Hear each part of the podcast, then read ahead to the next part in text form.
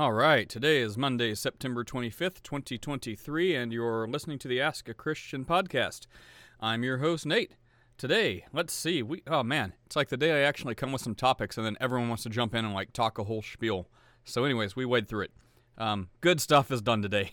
so so um if people want to know why God doesn't just wipe out all the evil and bad stuff in the world, it's because you'd have to go to.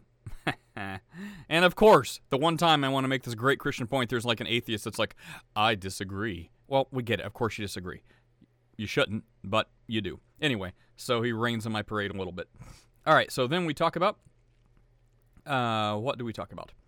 The Palm Springs AIDS Memorial um, sculpture that's proposed. so we talk about that. And then Marina Abramovich, how she's uh, recommended as the new Ukrainian ambassador because, you know, art person, ambassador. Sure, that makes sense. Why not?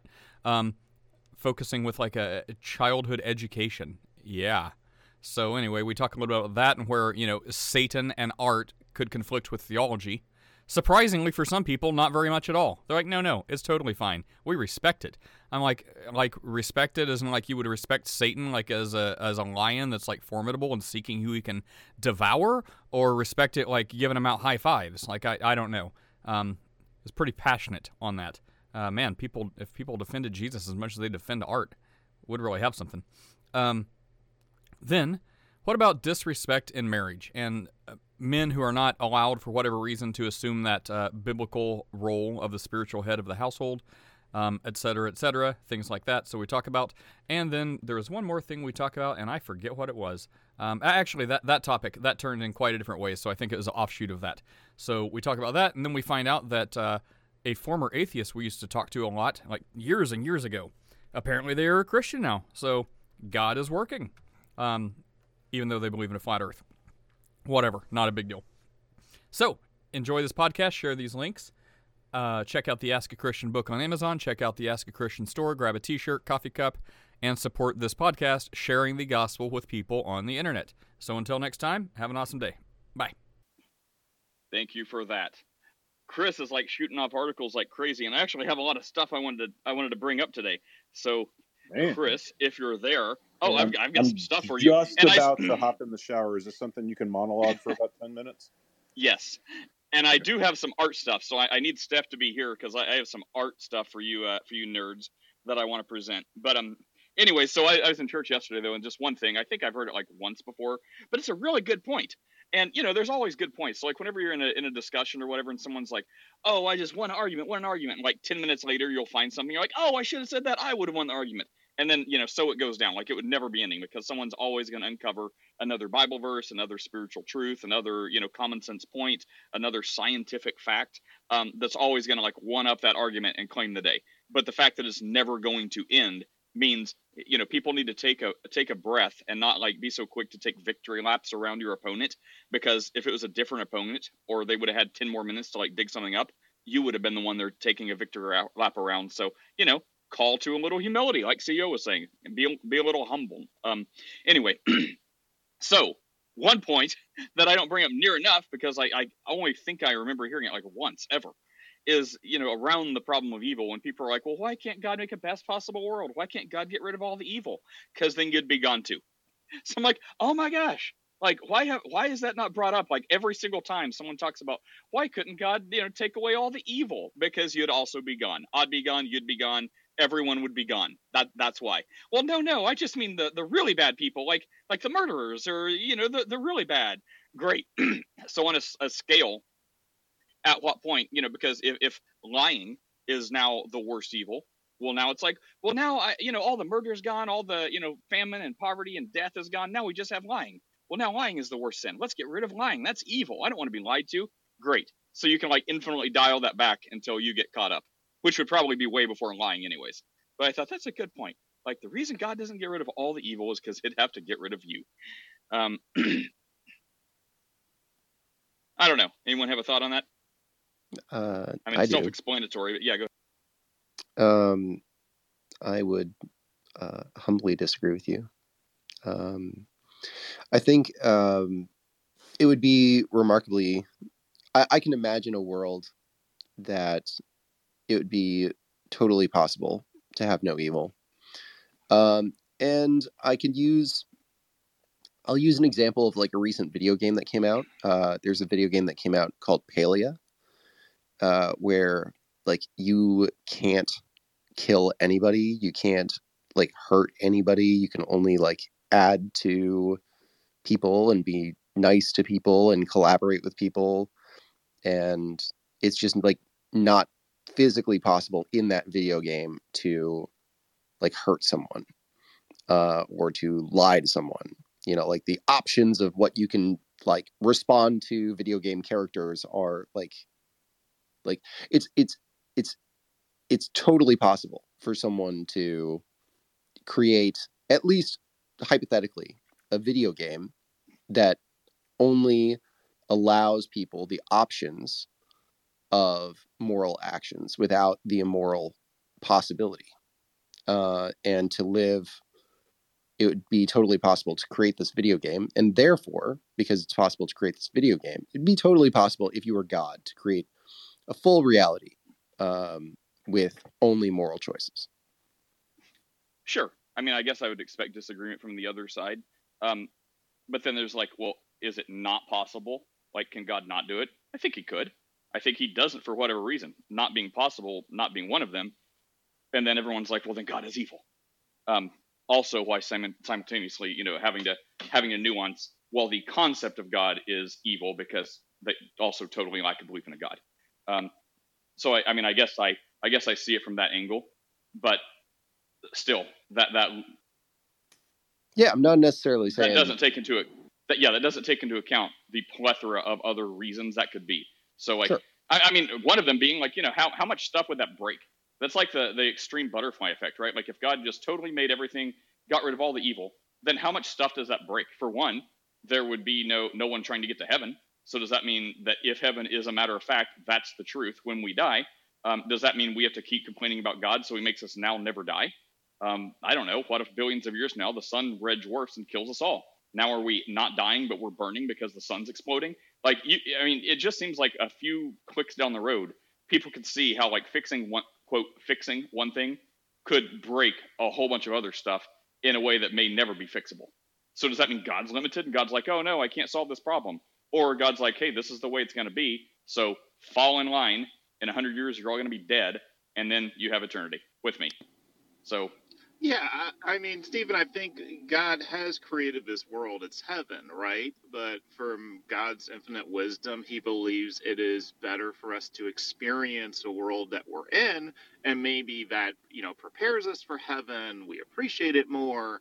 So, you know, God, that world you're talking about, Stephen, does exist. It just happens to be that from a Christian perspective, we're in this world first to learn some lessons or whatever you think. Can I also add that um, I think creating a being that is only capable of choosing, I, I guess you, it, it, depends on when when when they're when you're figuring out this this video game sort of coding, I guess, and you're applying it to the real world. Well, I guess what's my what's my what's my point? My point is that in the actual real world, you're not just, and I mean, God does do this. He does control how humans are designed and he does control the options available to us. So I guess you'd say he does, well, he obviously is going to have that level of control and sovereignty and superiority. Um, I guess the point being that you'd still end up with very limited, number one, very limited variation in people. I think that's going to be something that maybe ends up broken, Nate. Um, that if we are in some real sense a product or derivative of the things we experience, but we all experience the same thing because we're all choosing between the same, you know, maybe two or three choices that would be moral or the same choice that would be moral in a situation. The one thing that's definitely going to be eliminated is the nuance and the variation between one person and the next. I think that's something that'll be severely degraded. Also, in terms of um, creating beings who will only ever choose that which is moral, um, I think you'd have to create a perfect being. And in order to create a perfect, you, you can't really create a perfect being because a perfect being by definition is uncreated, right? Which is one of the arguments that we have for God. God is necessarily uncreated because if he's perfect in every sense of the word, he'd have to be infinite, and infinite things don't come into being. So if God is going to create anything, it's going to be imperfect because he's the only thing that is perfect. And when he creates this imperfect thing, this imperfect thing is not capable of choosing that which is moral every single time. That's um, a good Um, point. That's like that's like yeah. you know putting that's like you know can we add that to the list of one more thing one more thing God can't do because like God can't create a perfect being because a perfect being can't be created. So if God were able to you know uh, yeah like could God create another God like God? Well well I mean that would I mean if someone wants to say logically contradictive that would be the place right because perfect being it, would have to be divine and yeah so I mean that's like that gets into like a weird loop. But Marquise, I oh oh, and on also like the Bible talks so much though about the heart of man. So it's like, do we, you know, in God's paradigm, the way God looks at His creation, would God want a bunch of bloodthirsty monsters who are just restrained and unable to do evil?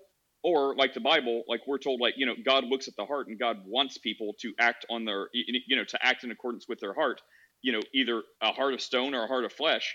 So what's the point of guide rails? Like what's what would be the point? That's like a different way of, of looking at that whole scenario. Um, where instead of you know people say, well, why doesn't the Bible outlaw this or why doesn't why doesn't the Bible command this? Like so much of it is you know looking at the heart. Like you know you don't need to tell someone um, slavery, for example, is wrong. Like in the New Testament, they're like, well, why isn't it like more expressly outlawed or forbidden? Like because you don't need that. Like you're supposed to automatically be like, oh, my heart doesn't suck. Yeah, I know it's wrong. I don't want to own slaves. Like if you need someone to tell you you you shouldn't own slaves, that's already a problem. So I, I think it's like a different um, different perspective. So can I anyway, I would say, do we? Can I finish? I'm sorry. My, so apologies. I would I, say, do we want bloodthirsty monsters restrained where they cannot do evil, or do we want people to come to the conclusion all on their own that they should not do evil things? And then the evil, like you know, Revelation twenty-two, what six or eight or something like that says, you know, let the righteous continue to be righteous, let the evil continue to be evil. So God doesn't address like why He allows it necessarily. He just says, keep on going, keep doing it. So if you're evil, evil's gonna evil, keep doing it, and then the judgment. So uh, yeah, Edwin, what's up? Yeah. Where's this idea that God can't? God absolutely can create things that don't do evil. There are angels that have never sinned that He created, and they will never sin. Christians Trees in their glorified bodies, in our glorified bodies in eternity, we will never sin. We will always choose to do good. I, I am I A- misunderstanding what? Angels have sinned, though, Edwin, right? But No, There's there's a hold on, hold on. No, there are angels that have never. I know there are angels that fell into sin. There are No, angels hang on. that. Ed, Ed, wait, Edwin, we're, we're on a wrong track. No, I, I don't know why you sound frustrated, but it's making me a little frustrated. All Like right, we're just off on a we're we're just off on a wrong thing. So yes, God has. Well, first of all, it wasn't can He create things that don't sin. That that wasn't the question. It's can God make a, a perfect being, essentially God. So can God make another God exactly like Him? Not can God make someone that won't sin. So I, I think you were just starting off on the wrong playing field. Okay, So sorry. so now that that's addressed like we're, we're not saying like yeah because god created things that will never sin there will be a created being an angel of some kind that will like maybe like michael or gabriel or someone that will like legit never sin but they're not sinning because god forces them not to sin they're sinning because they just happen to not sin but again the whole category we were talking about is can god basically create god and, we would say no because god can't be created anyway so hope that helps does that help Okay, no, thank, thanks for clarifying. Sorry for interrupting. I just, uh, yeah. So, but yeah, do you believe, Nate, that the main reason God allowed sin, He created a world that there is evil, is to glorify Himself? He's concerned mainly with Himself, glorifying Himself. But do you believe that? His justice, He could display His attributes of justice and wrath, showing off who He is to creation. Is God entitled to do that? Do you believe that? Uh, yeah, I mean, depending how far we go down that road, sure. Because I, I mean, you know, people say, "Well, God wants evil." Well, I mean, is it He wants, or it's it's a contrast? Like, can you imagine the arguments if people are like, "Oh, this is just so good," or "This is so good," or then you're going to call good things being good because you have no metric of bad. So, I mean, at a certain point, um, people will turn on legitimately good things because they have no concept of bad. So it's not like, well, you know, he creates bad just for fun. It's like maybe it's to show a contrast. It's like, you know, you don't know what hate is without love. You don't know what love is without hate. So, you know, what, what what's like some of the secular things, like, you know, the, the, the light shines brighter in the dark or something like that. Can I also, so, I mean, I, I don't have a problem with any of those things. Yeah, Stephen. Uh, I I just wanted a chance to respond. Um, the I I I would like to humbly uh, disagree with a lot of this. Like, one, I, I think we have to acknowledge that humans are fallible, right? We're not, in the grand scheme of things, we're not very smart, right? So even if we can't comprehend um, the possibility of of like God being able to create um, quote unquote perfect beings, which by the way, perfect is a judgment, right? So like God can is perfectly capable of creating what he would consider perfect in whatever that means to him, right? And then because he thinks it's perfect, it is perfect, right? Just like and he can create the definition Sure. of what perfect means. And then he can just do it. and then that's it. Like that it is perfect because he says it is, right? It, like but but regardless of that, omni like this idea of of this guy being uh infinitely intelligent it's it's totally possible that he can create um a perfect world and we're just not capable of understanding how that would be done totally totally doable right especially under the condition that this guy is infinitely intelligent uh omnipresent timeless um cannot be created or destroyed and, and master of all reality forever right? Totally possible. He creates all the rules and if, and if somebody's like oh no if, he did that it would break some rules it, that doesn't matter. He's he creates all of the rules. He can change all the rules. He like according to the rule set of he is the rule master like totally doable. Just like he, that he can just change the rules to make it so that whatever new reality is totally possible right Sure. I, I mean, I would agree with that. And don't go anywhere, uh, Aaron and Nick. I want to come to you guys too, and and welcome, Aaron. I, I actually have a question. I, I, for another topic I wanted to ask to Marquise and uh, Aaron. It would be great for you. I'd love to hear what you have to say, um, and we'll get to that in just a second. But yeah, so I agree. You know, we're we're not as smart as are. To that end, um, I agree with you. You know, I was just throwing out a, a for instance, which I think is is fine. Um, but I mean, I would agree with what you said more that you know God is smarter than us. God, I mean, you know, I, I guess you're just imagining the concept of God if you don't believe one, or I, I actually don't know where you stand. But you know, for me, I do believe in a God that's infinitely smarter than us, and as such, yeah, it's not a question of he can't figure out how to do something.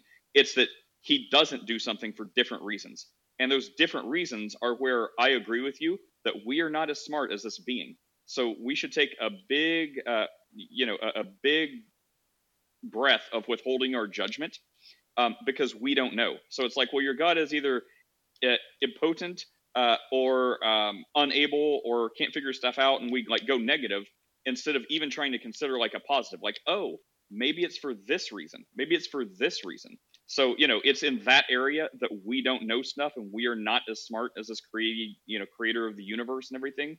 Um, that I think it would do well for people to humble themselves and be like, you know what?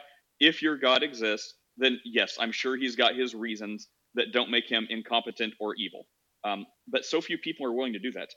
Um, but uh, Nick, uh, would you like to say anything on this topic real fast, and then we'll move to the other thing? What, Stephen said, and I agree with Apostle. He said it in the chat.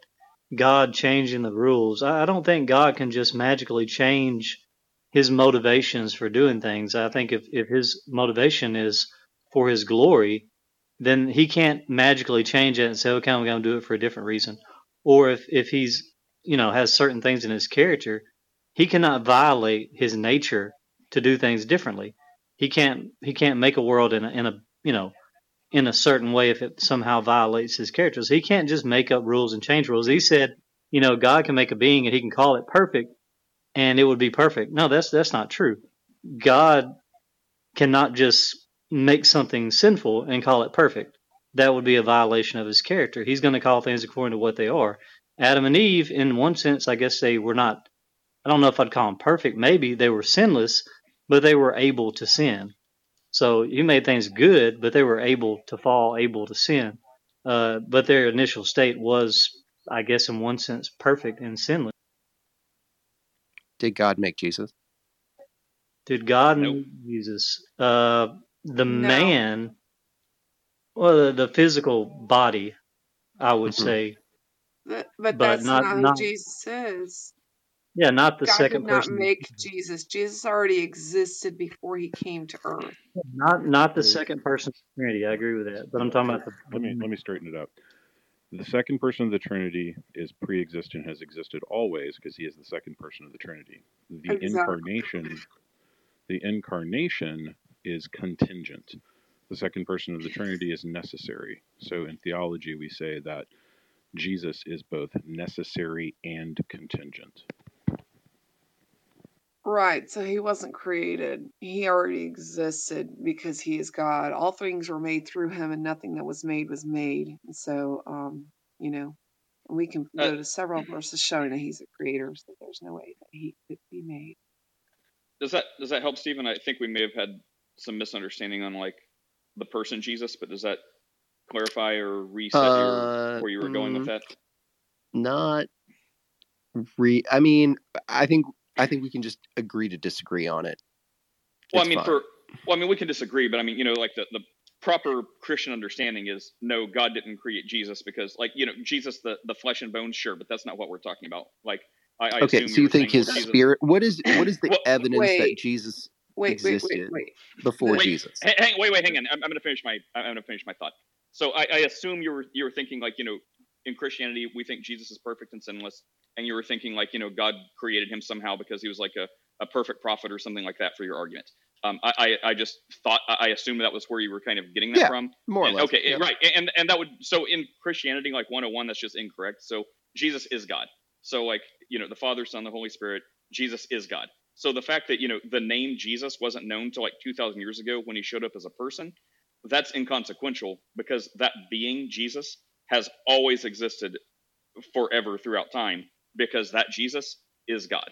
Um, so that that would clarify. So God, in that in the sense you asked, no, God did not create the perfect being Jesus who never sinned. The perfect being Jesus who never sinned is God. So during the time where Jesus, I just so I understand, during the time where Jesus was on Earth, there was no God in the sky. No. No, that's not what we're saying. Um, Okay. real uh, quick, can I yeah, can I Aaron. give a verse? Yeah, give a I have a verse and verse then for this. yeah, yeah, You know, yeah. Give give a verse and then hang on. I'm trying. I'm trying to set some guidelines because I really want to talk to Or Aaron were there and was about there a the God in the sky and on the ground, or or Yes, what? yes, yes.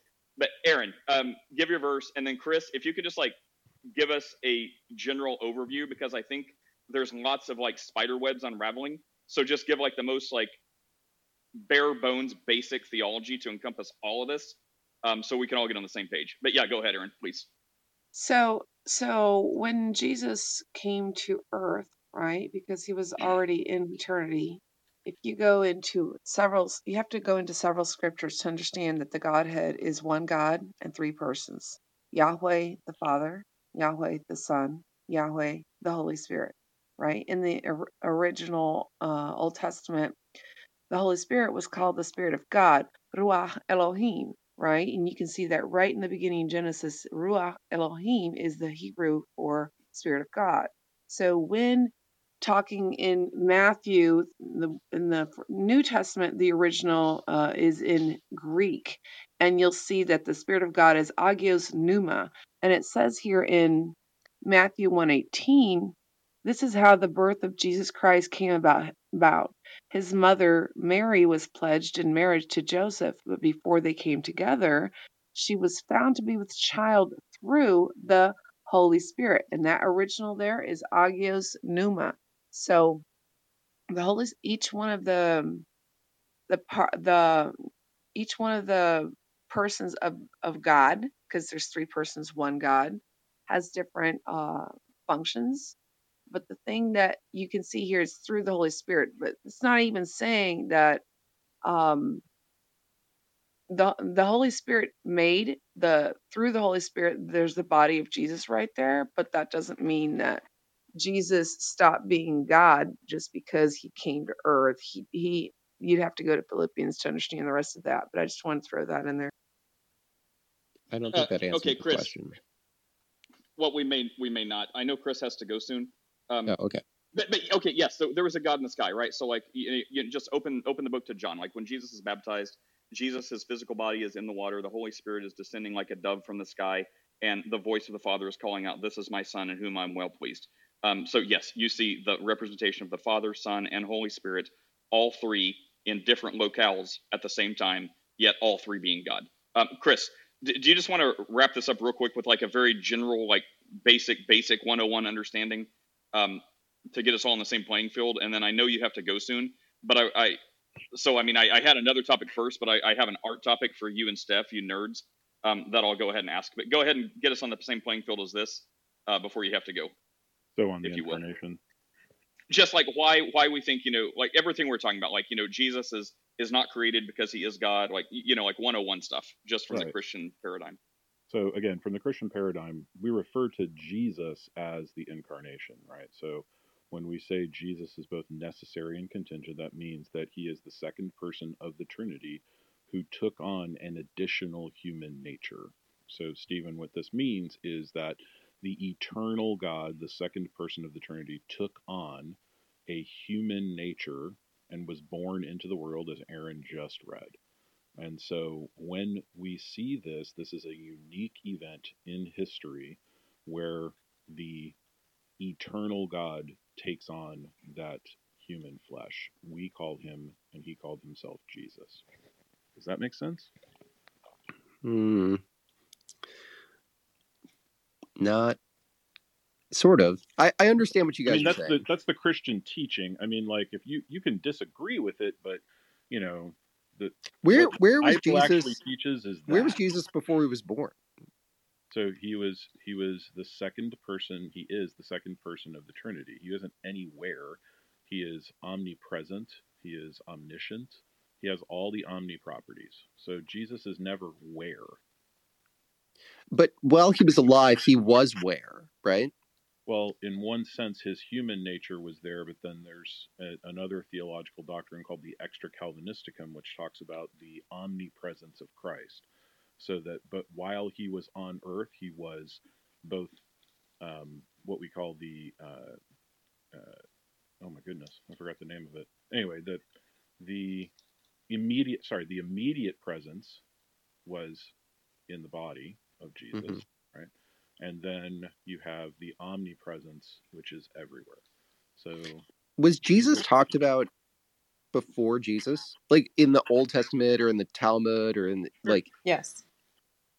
where where was Jesus referred to in in Lots like before So- Jesus? yeah, so you've Page got one of angel- Genesis. Right, you got the angel of the Lord. You got page one of Genesis. You've got Exodus three four. I mean, you, I mean, there's myriad and many mentions of Jesus as the second person of the Trinity. You've got Isaiah six, where you see uh, Jesus glorified. So you know, there's all of these things that in the Old Testament that point to Jesus. Now we have progressive revelation. So in the New Testament, we are told all of these things and we understand all of these appearances of Jesus in the Old Testament. So in the book of Jude, it talks about how Jesus was the one who led the Jews out of captivity, right? So this is like an actual teaching in first century Christianity that Jesus was the pillar of fire and he was the cloud. He was the burning bush. This is this is these references Why don't Jews worship Jesus if Jesus because they do not believe Jesus is the Messiah. They say that he was not raised from the dead. Everything comes back to the truth of the resurrection of Christ. If you're truly interested in the truth or falsity of Christianity, and even the Apostle Paul says this in 1 Corinthians 15, that basically if Jesus never rose from the dead, then Christianity is completely false. However, if Jesus did raise from the dead, now we're left with a whole bunch of stuff, right? That we have to explain. So, really, the crux of the matter is not philosophy or who Jesus, you know, is before, you know, his incarnation. It's really did Jesus raise from the dead? And if he did, what do we do with that information?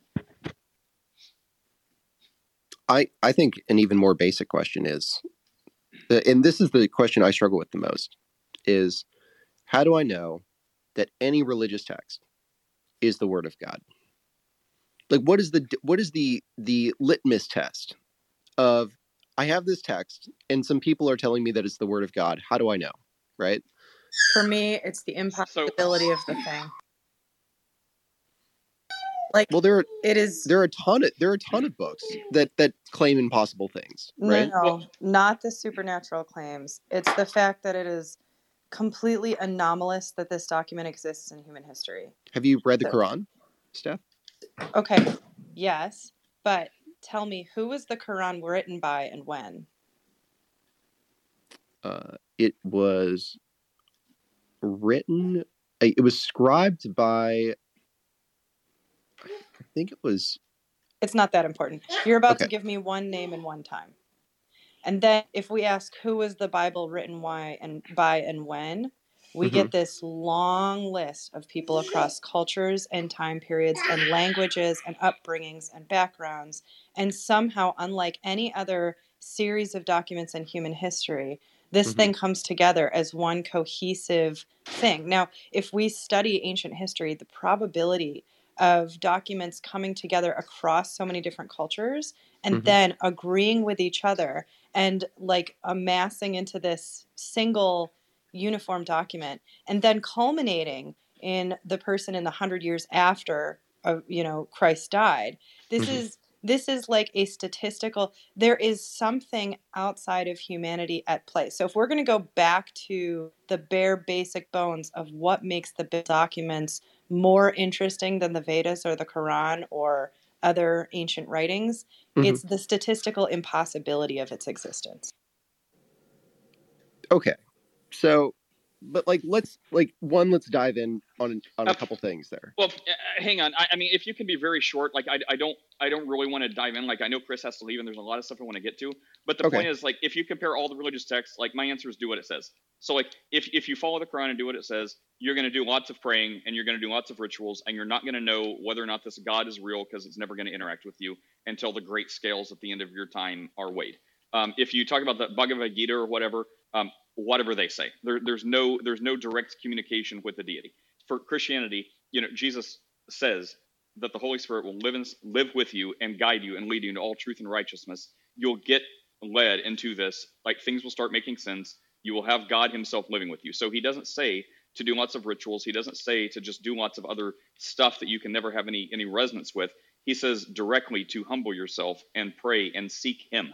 So instead of watching more YouTube videos or looking at more imams or looking at more pastors or bowing and kneeling, you pray directly to our God. And when I did this, and when so many other Christians did this, um, that's when, for me at least, there was this spiritual realization. It wasn't like goosebumps or warm fuzzies or like a rock concert. It was nothing like that. That's insulting. Um, but it was just like some other sense opened, and it's just like, I know this is true. Like crazy stuff, huh? Like I did what it said. I, I, I didn't like watch more debates. I didn't watch more stuff about archaeology. I, I actually prayed to the Jesus who says, pray to him. Ask him to save you, forgive you, make you born again, give you eternal life, and you will have it. And it was like as soon as I did that, I didn't have some sense that, oh, I just did what a book said, and now I guess I'm good because the book says it. It's like there really was something in a spiritual level, which if, if you're someone who denies the spiritual existence, it's really difficult to explain. But, you know, if you're like most people on planet Earth, even if they're not Christians, they have an idea of like the spiritual world or they'll like have some notion of it. Um, Mhm. that's what it was. So um, that's what I'd say. That's the leg up Christianity has is you don't need anyone else. You pray directly to our God, and there is a recipro- recipro- reciprocity. Um, anyways, that, that's what I would say. But I mean, if you want to give like a, another final thought, but I mean, I don't want to like get back I'll be into super short. I want to, because Stephen, before you Um, go, I before the like, star I begins, wanted to can I, res- can I, can I ask a question? Can I ask a no, question? hang on. Wait, wait, wait. Baha. Stephen, want, oh, wait, wait. well i was Ste- hoping Stephen was gonna say. Uh, hang on, I'm trying to be fair. Uh, Baji, you gotta mute because you're really loud. Stephen was gonna say something really short, and then Aaron. Yeah, um, Yeah. I wanted to go, but before uh, no you Baha, skip wait star, I, I wait just wanted to ask a wait wait wait Stephen, go ahead Uh, Nate, I I appreciate uh, what you said. Uh, it doesn't give me a litmus test though, because you have I could have a Muslim that says I did what the Quran said, and spiritually, it made me feel full. Like, or or it, it, they could have the exact same claims as you using a different text, and you and I wouldn't have any more evidence or any less evidence from either person claiming that their text is by God and the other one isn't. Yeah, Right? You would. It's just a much longer discussion than we have time. But Steph gave Wait. you the answer that is the litmus test. So the the Quran has that has the exact same claims, right? Well, Also, well, no, Hold on. side- I that's really side want to engage this. It Okay, really, super it really doesn't. Let's fast Okay. track this. It doesn't. The Quran was written by a single person at a single time, and then it was copied and copied and copied and altered and copied and edited and copied and burned and copied again, right? So we don't have the Quran cannot make the same claims. What we could say about the Quran is that it was written by one person who's claiming divine inspiration and then was added to like commentary was added to it throughout a couple thousand years and we arrive at where we are now with the Quran, right? It is not Mhm. at all the same thing as having two documents written in two languages by two separate cultures 2000 years apart that completely agree with each other. Okay. So I, I I just just just because something is divine, just because something is unlikely, right? Because you think it's unlikely, does not mean it's right, Right. right? So you this is a specific answer to your specific question. You asked what it is it what How do you know it's the word of God? these documents. Right. So the unlikeliness of it, it's not just unlikely, Stephen, it's impossible, right? That that we have Well, it countless other writings. so it is possible. Right. Ul- So Yes, and it makes you wonder, doesn't it? Like, how did we have countless other writings across countless other ancient cultures? And none of them, we have the Epic of Gilgamesh, we have other creation stories, we have the Quran, we have this, we have that, we have all sorts of things that we can compare Sure. this to. We Mhm. don't have anything else that corroborates itself. So, what we have are people, what we have are people outside of each other, completely separate, writing about similar and even the same things, getting things historically and archaeologically correct that there's no physical way they could have understood. Like to put this in perspective, this is like someone in, you know, the the Middle East writing about ancient Native American cultures. Like that this is the level of impossibility that we have here, right? So once you dig into the history of the Bible, what it's saying, and when these things were written, you go, how on earth could this person have known that? How could this document have come together? And what you arrive at is, I guess a bunch of people could have just guessed and gotten it right over the Mhm. years. Or, right. So you could arrive there, but the much more likely explanation is something strange has happened. And then you put in strange. So, like, I'm not giving you this argument to fully persuade you that the Bible is inerrant. That's a different process. That's more like what Nate is describing to you. What I'm telling you is what separates this documents from other documents. What is the litmus test that the Bible is worth paying attention to beyond just historical study? That's your answer. Okay. when I Thank did And, it, yeah, what and, and hang, hang, uh, Nick, we can't hear you. You're very echoey. I don't, I don't know if you unplugged your mic or whatever, but that was very like tin canny. Um, work now. but yeah, Stephen, I, I would love to, you know, continue this. I, I want to see what Baha says. Maybe we're never going to talk about art, but uh, you know, they're also new, and I want to defer to new people. But I, I mean, so I, I definitely don't want to be insulting. Um, I, I almost never am, almost never. um, but I mean, you know, take this in the in the kindest spirit it's meant. Um, you know, it seems like we're kind of arguing over a textbook without knowing what the textbook says. So I would say, you know, if you actually care, um, you know, brush up, like read the New Testament a little bit, because you know we we did have to kind of, you know, present Christianity like 101, how you know Jesus is not a created being, like you know some of the very very basic tenets that if someone would just read the New Testament, um, you know, they would get. Um, so I, I don't know, like if you are really interested, I'd love to have this conversation, especially when we have more time. Um, but I think it would behoove us all if, and again, you don't have you don't have to believe it. You should, but you know, you can at least have a proper understanding of how it's presented, and then we can talk about those points, you know, ad nauseum if you like. Uh, but but it, until you you even kind of have a handle of what the basic points of Christianity are, Um, I think we're we're going to do lots of kind of what we've been doing, which is like rubber banding back and forth to like you know the Trinity, to created beings, to we're just kind of rubber banding all around. And now we're talking about textual criticism of the Quran, which by the way, a portion of it was eaten by a goat. Um, so I, I mean, anyway, yeah, I, I, don't mean to be insulting at all, but I, I, think that would probably help. And I have no idea your background. Maybe you've read the Bible a thousand times, um, but I mean, if you haven't, or if it's been a long time, um, you know, brush up on the New Testament and and I mean, we're here to answer questions. I'd love to have this conversation, but I do want to check in with Baha too. Um, oh, I had asked to talk, Nate, and you said I would talk after Stephen, and I. And you said what Steph said. Was that not what you wanted to say? No, I was just reiterating that Stephen. That's not what I wanted to say. I was just okay. My foot is down, Aaron. Make make your last point, and we will go straight to Baha. No, it's because um they had there had been a a declaration here that like God just you know uh, created evil so that he could show his glory and I wanted to just uh, reiterate that God does not take pleasure in the evil things that happen because in him he is light and in him there is no darkness right? And Ezekiel 33 11 says that he takes no pleasure in the death of the wicked.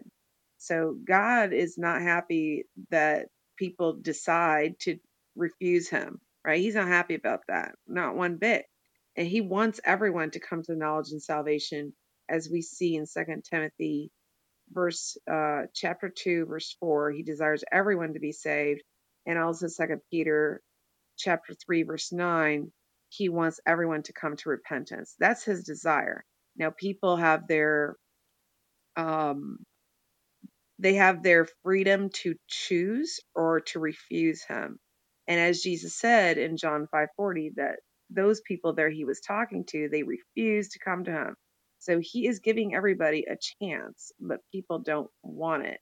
So uh yeah, he's a good and loving God. Just want to put that out there. Yes, he is He's also uh, just and perfect and consuming fire. But I want to put the the love part out there.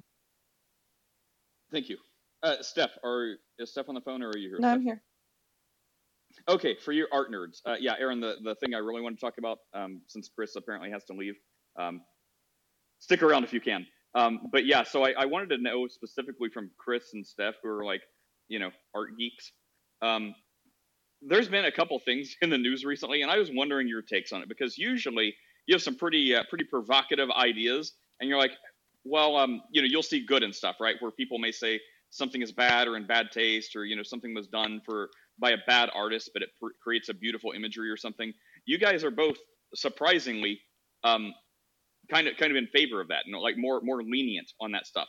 So I was wondering if we finally met your match and if I found something that you would not be so uh, carefree and lenient about. Um, Chris, are you also there? Uh-huh. So the first one was quick. The fir- there's two things. The first one is not a big deal.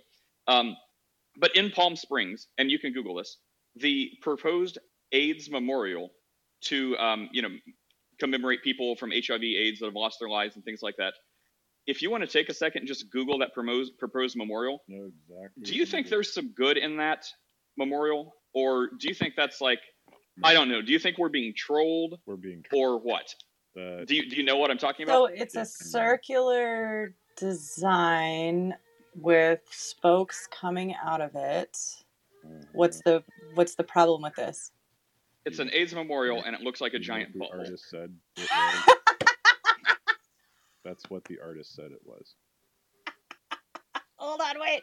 I'm looking at it from the wrong view. Uh-huh. Wait, yeah. where so, I mean, can you find some? It's proposed for Palm Springs as an AIDS memorial. So Wait, yeah, they're only showing the one side of it. Where's the others? Hold on. Images. I was just There's wondering if you art there stuff. If you artist types find any redeeming qualities in that, or no? I mean, look, that's just in poor taste. Well, and and the th- look, conceptual art takes all forms and shapes what you have to do is what is the concept. This is why you know Duchamp's fountain was groundbreaking. You know why? What is the form? What does it mean? What is the concept behind it? And it seems like, and again, I, without having a conversation with the artist myself, it seems like from the press accounts and everything else, he's basically just trolling. And you know, is trolling good art? I'm not sure it is. I mean, it's kind of like the the girl at Yale who took a bunch of bloody sheets and hung them for her senior thesis, um, claiming that she had um, performed chemical abortions on herself. She was trolling, and you know, none of it was true. Um, was it good art? No. I mean, when we look at conceptual art, especially modern art, it is what is the concept behind it and how does that form add to the concept. Would you say that's fair stuff? Absolutely. Uh, this is not good art. This is heavy. Uh, this is heavy-handed. This is inflammatory. This is not clever. This is not visually interesting. This this wouldn't meet the criteria of, you know, something worthy of lengthy discussion or something revolutionary in the art world. I mean, there's there's always going to be a conversation around the shock factor, and so I guess it's so gross. They have it lit from the bottom in one of the proposals. It's really gross. Um, I mean, it's not explicit enough. Like I had to have you guys say it before I saw it, so I guess fine. Uh, but it's heavy hand. You know, the heavy-handedness of physical objects impacts how interesting it is. If something is this heavy-handed, it's like that's not very interesting. That would be right. So like, well, what is it? Very... What is it again? So I can look it up. What is the it? butt. Yeah. The proposed AIDS memorial for um, Palm Springs. So, um, yeah, like Georgia O'Keeffe painting flowers as conceptual art. The reason that Georgia O'Keeffe's flowers were so jarring and adding to the conversation is because she was painting them in such a way as it wasn't obvious and it was adding to the conversation. Good art always adds to the conversation that appeared before it and is having a conversation with previous artists. Like Well, that is very thoughtful and well-rounded considering the topic. So, would you say um, that this following topic adds to the conversation? Um, little political art. So, I don't know if you're familiar, but did anyone see like uh, how Zelensky, you know, President Zelensky or whatever, um, just wanted to offer ambassadorship to Marina Abramovich. really? Uh, yeah, yeah, I saw that yesterday. I was going to say something to you. So, have you guys, in your artistic endeavors, did you like uncover anything about her, or did, did was that like a class? Because you know she's a pretty big person in the yeah. art world, I guess, for Satan. I was um, in school about. when she did the when she did the MoMA piece, the silent MoMA piece yeah, that was pretty amazing actually. I have a lot of respect for her, but I don't know anything about her personal life. You have a lot of respect for her, I do. like in the way you would res- like in the way you would respect Satan as like in the way you would respect Satan as like a formidable foe, but not like is, I respect you, bro. A, she is a provocative performance artist, right? And, you know, like Chris Burden, um, you know, or some you know like Yoko Ono for instance like those guys are provocative performance artists and they're attempting to add to the conversation um, wow okay I'm shocked I, I thought you would be way more kind for the butt art than than mm. this chick hmm. so do you think is I mean yeah. wait okay would you have respect for like the the piss Christ guy like the guy like, do you have well, respect for that guy because it's adding to the conversation? So the importance, it's not necessarily just adding to the conversation. It's her entire repertoire of work, right? Marina Abramovich is a is an impressive artist. She has sparked important conversations in the art world, and she has established her place in art history.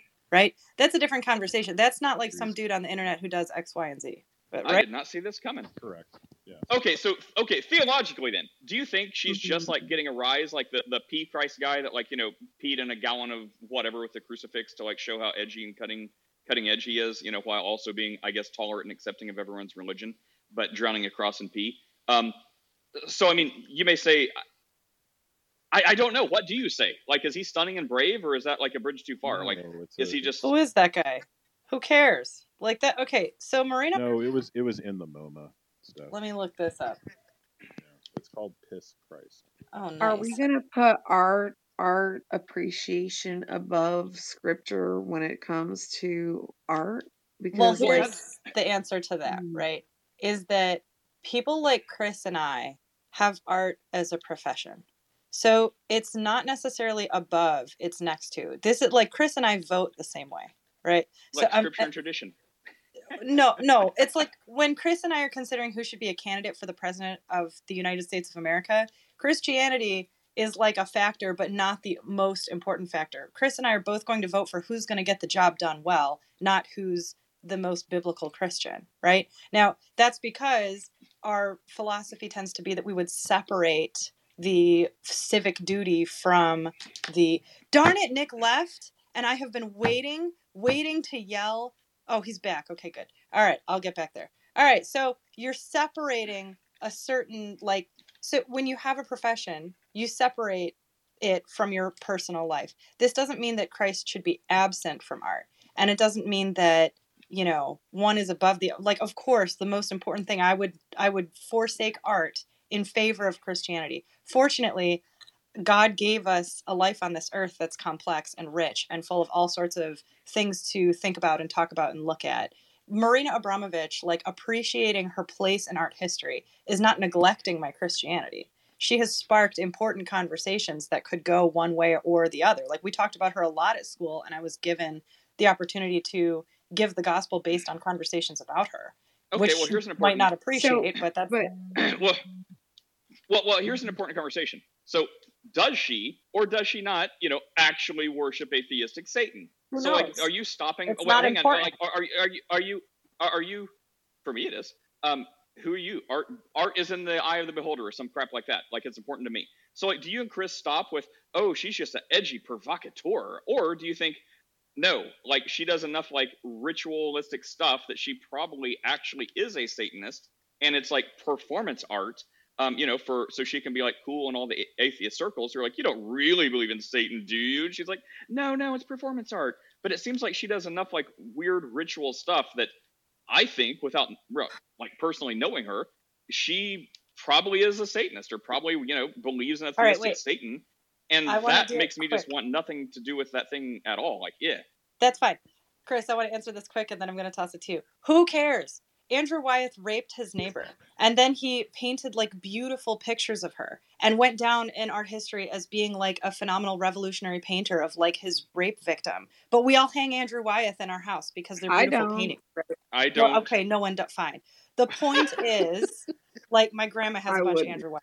All right. The point is, okay, we separate. Like, when it comes to art, they're producing a product. Like, do you guys get upset that every time you swipe your Visa, the company Visa is contributing to like abortions and donating to it? You can only go so far down this road before you start driving yourself insane. You could just stop using your Visa card, and then that would that would solve that problem. You're no I longer don't use a Visa card. yeah, fine. Mastercard does the same thing. They all whatever. Every time that you are out there in the world, you're interacting in one way or another with this. Now, when it comes to art history, we are not like, yeah, Marina Abramovich can worship Satan all she wants. That doesn't make her a bad artist. She's a good artist. These are two separate issues. I would say that mm-hmm. based on her behavior, she's probably going to hell. I would love to evangelize to Marina Abramovich. That is separate from the product she's creating. Okay. So can I give it a, seems to be- a- another point of view for this? Wait, I want to know if Yeah, Chris I- I- agrees with that or if Chris disagrees with that. Chris is thinking that Pat Robertson's saying like demons may be attached to thrift store finds. While he disagrees with that, I would I would hope to think if there was a time that demons would attach themselves to something, it would be her blood paintings. Um, and I don't, uh, yeah, and, and I really do want to get to to Baha because I said we were going right to her and I forgot. So I Um, agree with, so Baha, for the record, Nate, I just agree with Steph 100%. Yeah. um, Okay, and, and bad, right? well, hang on, hang on, hang on. I, I'm uh, Baha. We're going to come to you, but I, I want Aaron to finish this up. But I, I was just a little shocked, right? Like you know, the art I have seen, I'm just like, it's just a bunch of like blood on stuff, and like, I don't know, I don't get it. So, I don't know. Maybe I touched a nerve with the art world, but I mean, would you like go to a gallery and just be like, you know, you can appreciate the painting from afar, or I don't know, would that not like creep you out a little and be like, No, eh, I wouldn't like- spend money on that. So this is the difference, right? I'm not going to go buy a ticket to see this Andre Serrano piss Christ photograph. I'm not. I just looked it up on Wikipedia. Thank you. Okay, now that goes in my brain as part of the annals of art history. Like the way that we look at art history if you're if you're in this profession is you look at it the same way that you look at any other history. We're not making a statement about whether we think it's right or wrong that this African tribe overthrew this one. We're seeing that this happened and we're responding to it. That's the Okay. same thing. Yeah.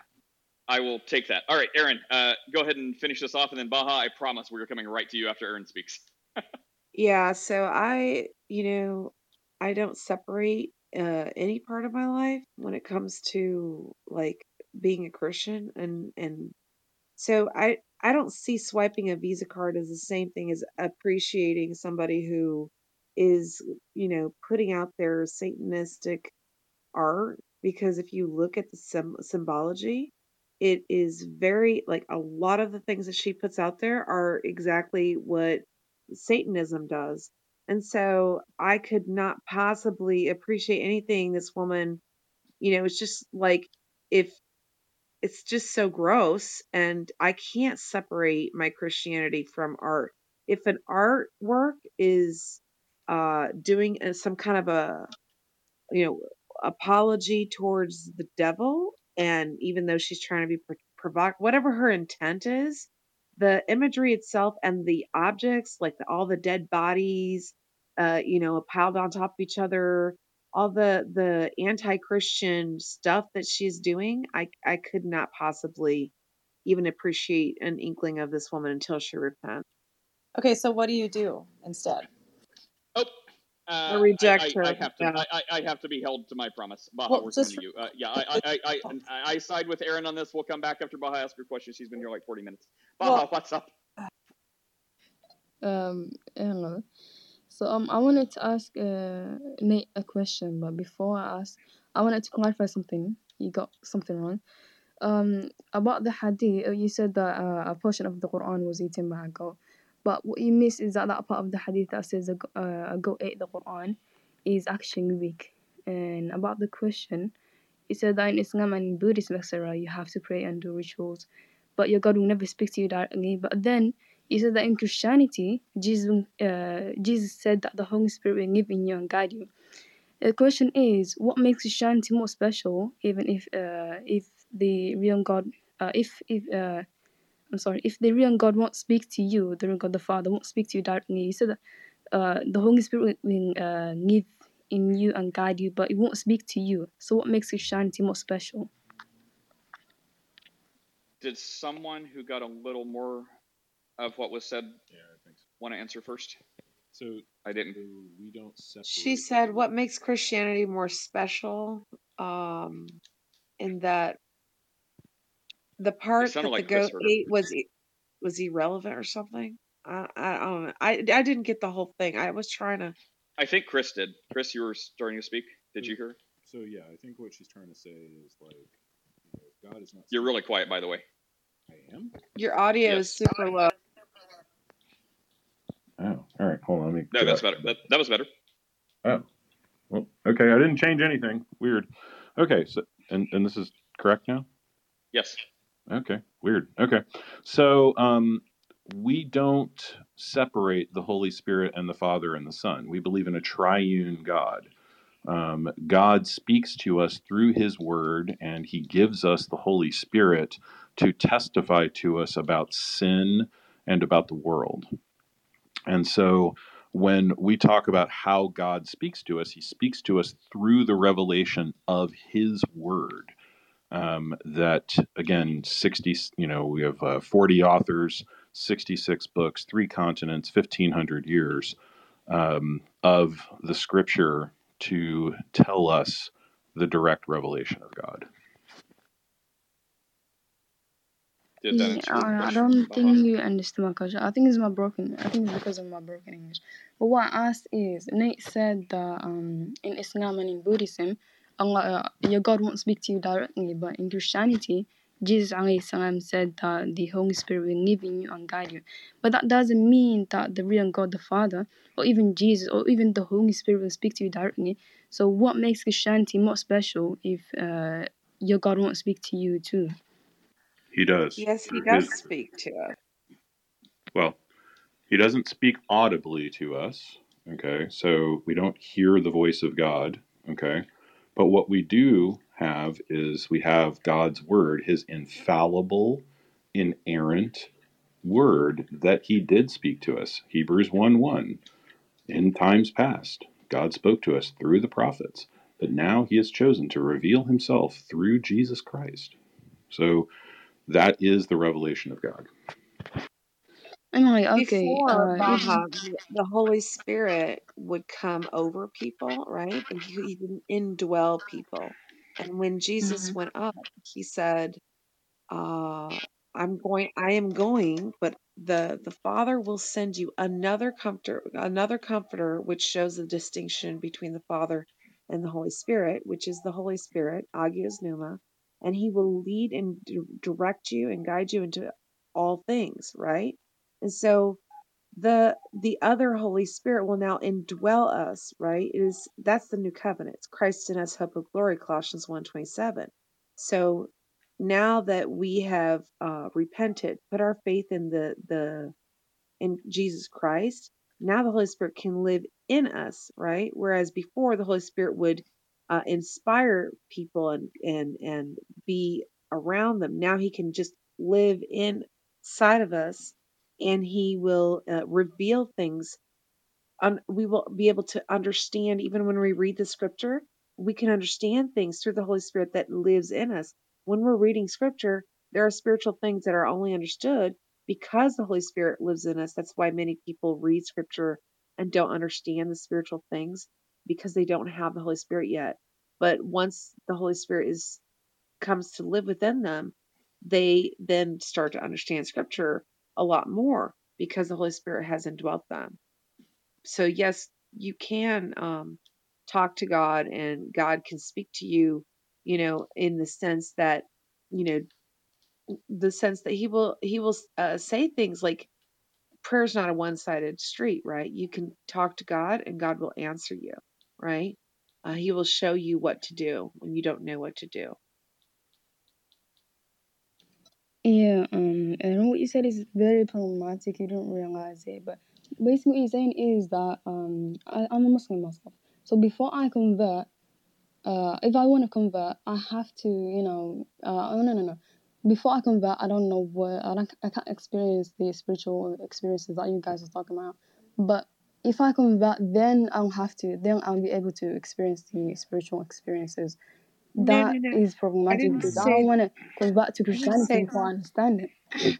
But you missed the here's point. That is, no. he said that uh, Jesus alayhi salam talked to you two times.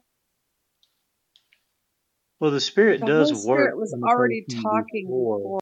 Wait, there's three people talking at once. There's three. There's three people talking let right now. Uh. Baha, you you cut out. For, you cut out for a minute, Baha. When by You, you cut out halfway through. Before Nick, a Nick, go person after. is converted, she's got her mic. Wait, Yeah, on, before a person is converted, the Spirit does work in a person's heart and convince them of the truth of who Christ is and reveal Christ to them. Like it's not that you get converted, then you start H- hang on, hang on a second. Baha, Baha. You, you've got to you've got to mute yourself. It's not letting me mute you, and you're very very loud when you're not speaking. You've got to mute. Uh, yeah, the only option I have is to drop you to the audience. and I don't want to do that, but Clubhouse is not giving me the ability to mute you. So please just stay on mute when you're not talking because there's a lot of feedback. Uh, Nick, go ahead. Yeah, I think she was thinking we were saying by that that you have to enter the faith and believe in Christ, and then the Holy Spirit works. Then we can understand these things, and it is the Holy Spirit who is the one who reveals Christ to us through the Word. Before we're ever converted, He starts revealing Christ, starts teaching us things, starts revealing the gospel, helping us understand.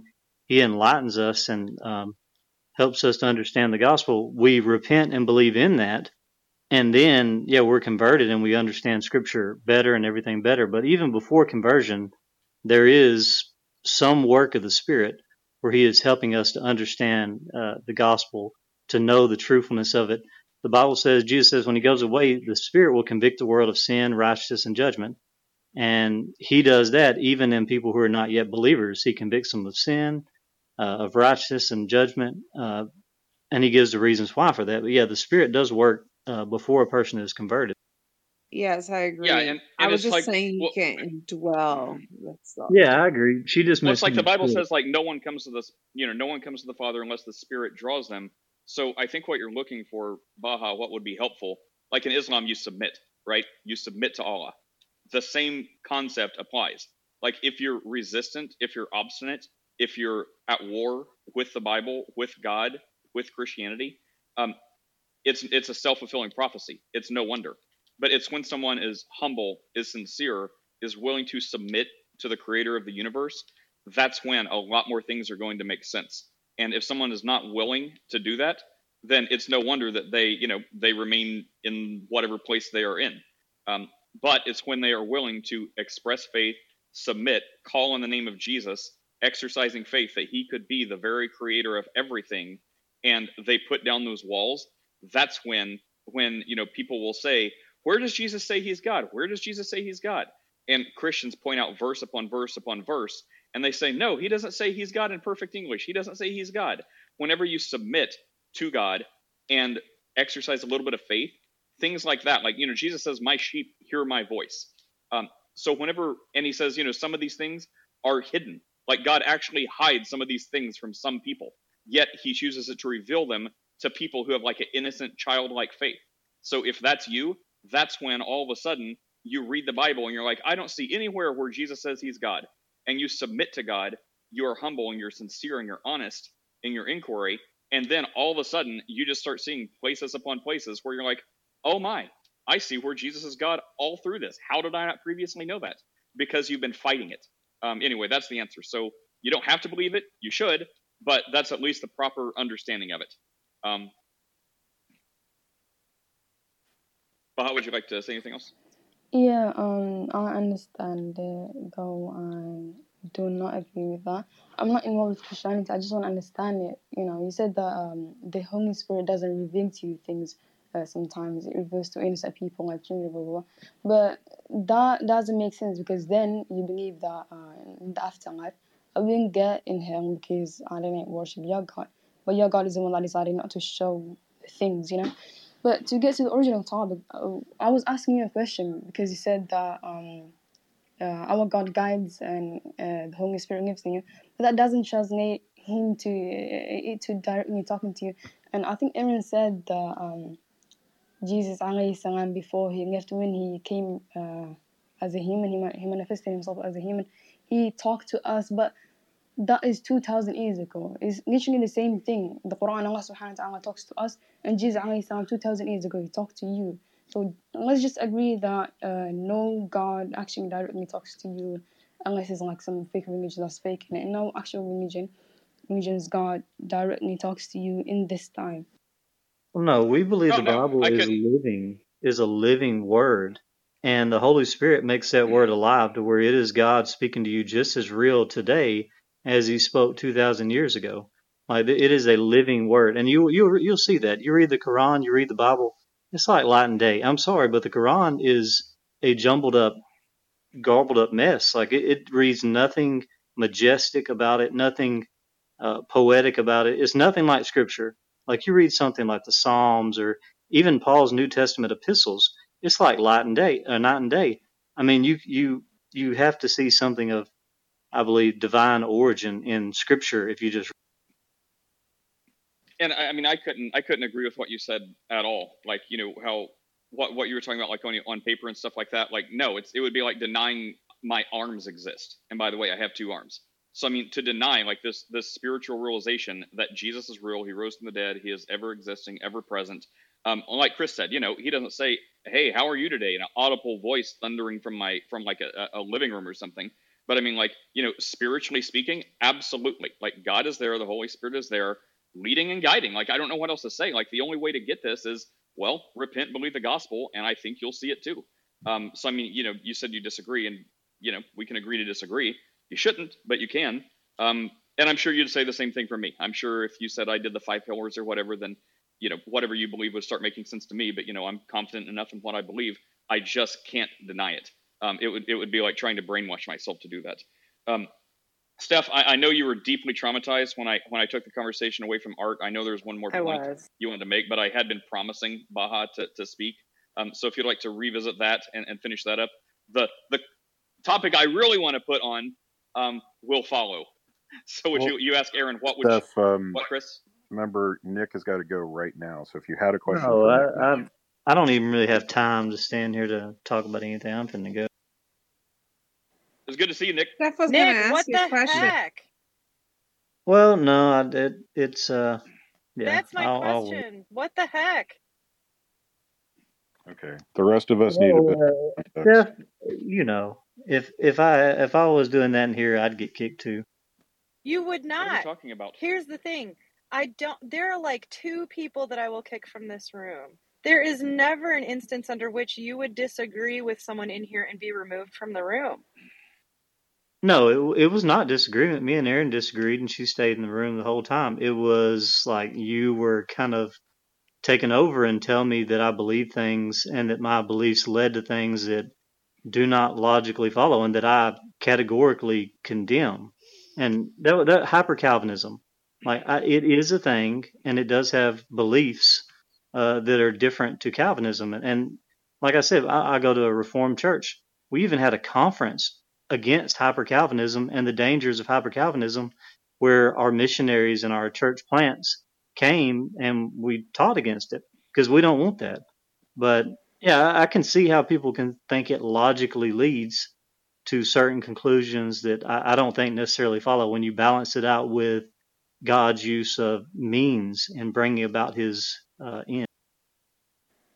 Okay, fine. Uh, you had a room titled "What Does Calvinism Teach?" and then you removed me for having the conversation. You you didn't understand what irresistible grace was. Chris would have had the same contention. I didn't tell you anything about what I thought about Calvinism. I didn't I didn't put forth my opinion one time in that room. I said I was pushing you on your understanding of irresistible grace.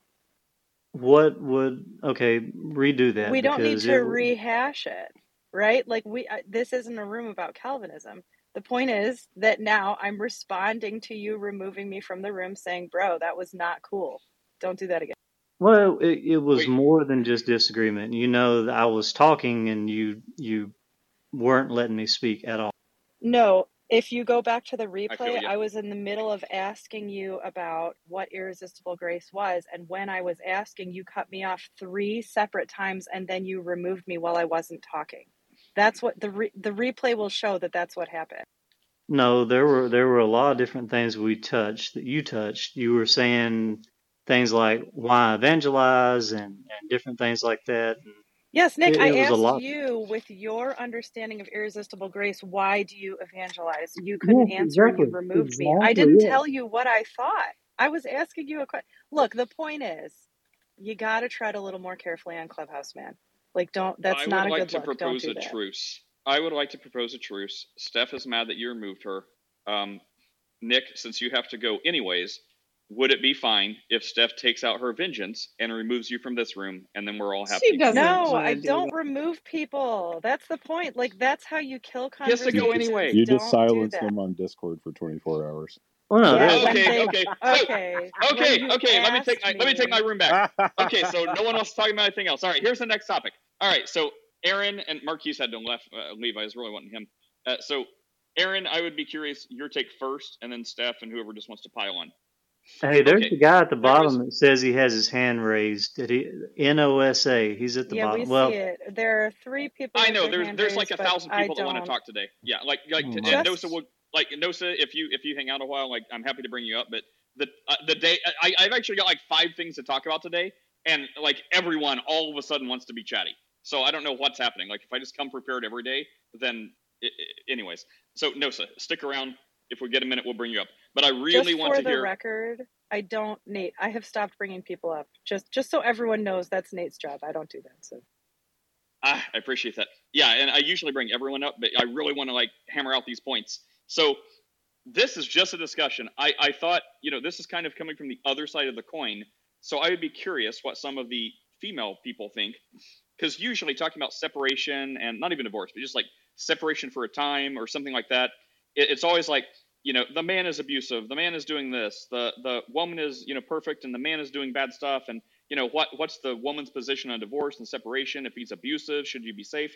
Well, this question was asked uh, the other day, and I I actually have like I intentionally haven't really tried to think about it that much because I wanted to keep an open mind.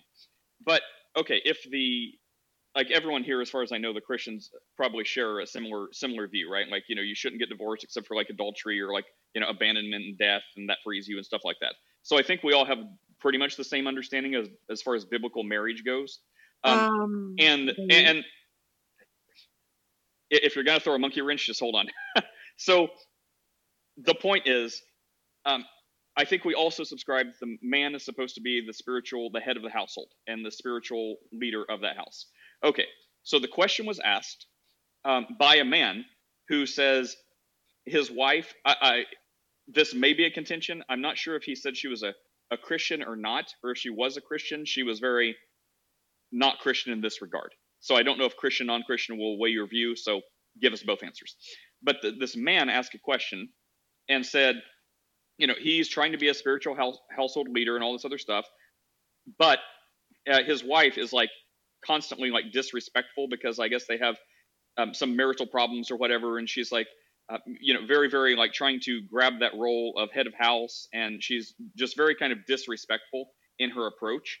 So my question is, and, and you know, take leeway as much as you need. So if it's just like, hey, I hate your face, and then everything else is fine, maybe that would be one way. If it's just like constant, like dribbling, like snide derision and disrespect to a point that the marriage cannot function, um, that may weigh it again. So, you know, you have a lot of leeway, leeway to play with your opinions here. Um, so, if the spirit, the man is supposed to be the spiritual head of the household, and his wife is like constantly derisive, not in submitting in that role, and is like disrespectful, what would your godly advice be would it be like the man just suck it up, do the best you can, plow forward, um, and if she's just like disrespectful and unrelenting, just deal with it? Or would there be a time, um, you know, like women would do in like an abuse situation where it's like, well, no, you can't let yourself be abused. Like, you know, separate. Like, you know, don't divorce, just separate and get away from there, get safe. Um, would you ever encourage like a man to say, you know what, um, this is ungodly, this is not right, this is not the spiritual plan God laid out for our marriage so I'm going to have to separate from you for a while and see if that, you know, see if we can work through this. That's the convoluted scenario. No. What do you think, Aaron, first? past- oh, I was just going to say get pastoral counseling, and that's my only two cents. Yeah. Um. So when it comes to divorce, right? Well, you not can divorce. divorce. What? Well, well, this this scenario is: would you ever like separate? Like, would like basically if if you have a wife who is Well, is that's not, um, who, well, who's Oh, not you like mean separate without divorce? yeah, like I'm going to live at my mom's house for a month while you know hopefully you work on your spiritual well being. Well, you know, as the head of the household, right? eh, That he is, he should be submitting to Christ, right? And and she should be submitting to him under certain biblical guidelines, of course. And I'm sure all of us believe the same thing. Like if if a female is is uh, physically abusing you, right? Then uh, what what the Bible says is that you can divorce, but you can't remarry unless there's uh, adultery, right? That's what Jesus said. So if you want to divorce her, just know that you're going to have to sit there, sit tight, because while she's still alive, in the new covenant, it literally says that you can't remarry unless she has committed adultery. And then you're free from her. If she commits adultery, which adultery, biblical standards, is not while you're married. Um, so, um, and when I say that, I mean, let's say that she doesn't commit adultery while she's with you, but she decides to leave.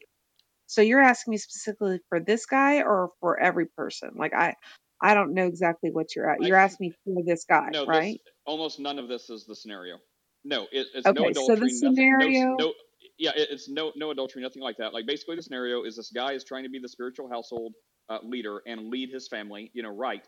But this woman, and by the way, Chris, uh, counseling was not an option. That was that was a point. Uh, he's like she refuses counseling. So basically, she's just being obstinate and not submitting. Um, and you know, we don't know the whole side of the story, so it's not. It, it's general terms. Um, because he could be doing it all wrong. But we're just assuming for the for the general scenario, I'm asking a guy to the best of his ability is trying to follow biblical principles, the guideline for marriage, assume the role of spiritual head of house leader, and this wife, for whatever reason, um, maybe they've had past problems. It doesn't matter. She's just disrespectful. There's no there's no physical abuse. She's not throwing pots and pans. She's just like disrespectful at every turn. And it's like as a spiritual household, it's like you know you you can't you know you only have so many options. Like you know you can't like put her over your knee and like you know like spank her like you would a child. I mean, maybe in some cultures they well, in some cultures they do. Oh but no. I mean, you know, so so so so you wouldn't do well, not Christians either. So I mean, you know, you wouldn't do that. So it's like your options are just like suffer and let her be just disrespectful, um, or what other option is there? It's like, well, I I committed to you know being married, but this is not godly. You're like you know you're not letting me be the spiritual leader like my role is supposed to be as husband. So I either have to just like deal with a wife who is not willing to, to assume her godly role as marriage, um, and just it won't stop the disrespect, or I just have to separate. Like, is there ever a time you would pull out the big guns like that? Because that's a really big gun, but it's like, would you suffer through something you know is not biblical, um, because you know the the submittal roles of marriage, or is there ever a time where you'd be like, the disrespect is not ending. This is not godly. This is not biblical. This is a bad example for my kids. This is a bad example for everyone. So I'm just gonna like go all the way and be like, you know what? Um, I hate to do this, but I am separating from you. Uh, I don't know. Is so that helping any? if she's being disrespectful, right? Um, he should go to God, submit to Christ, and pray, right? And trust that God is going to do a work. Uh, if she's being disrespectful, he needs to ask God, how do I respond to this disrespect? And pray and and pray to God and trust that God is going to um, do a work in her. Uh, I do believe that he should, like, since she's not physically abusing him, and yes, it it is a disrespect, but I wouldn't say that easily, like, because it is not God's perfect will for divorce, right? Jesus said that Moses gave the letter of divorce because of the hardening of the hearts. So I would say just keep praying and believing and trusting in faith that God is going to do a work in her and waiting for that to happen. And uh, also, you know, I do believe that he he himself, if she doesn't want to go to counseling, he himself needs to find a biblical a biblical Christian counselor to help them, right? Somebody who knows the scripture and what scripture says about divorce because it is not God's will for divorce, right? That's not God's perfect will. But I understand that people have the freedom to do what they And want. and for the So for the they end up record, when I Mhm. say separate, I don't mean divorce. I'm not using those synonymously. I mean like um, you know, like as as like a, a, a a- not not like a tactic, not like it's a game, but as something to like shake things up, like really force the issue. Be like, look, this is serious. If you didn't think it was a big deal, I'm letting you know it is a big deal. This is how big of a deal. So by separate, I don't mean divorce. Uh, Um, I mean like you know separate like you know it seemed like this guy was alluding to a time, but again for this scenario, it would be like, look, I can't deal with this disrespect. I don't feel good about it in my spirit. Therefore, I'm pulling out the big guns.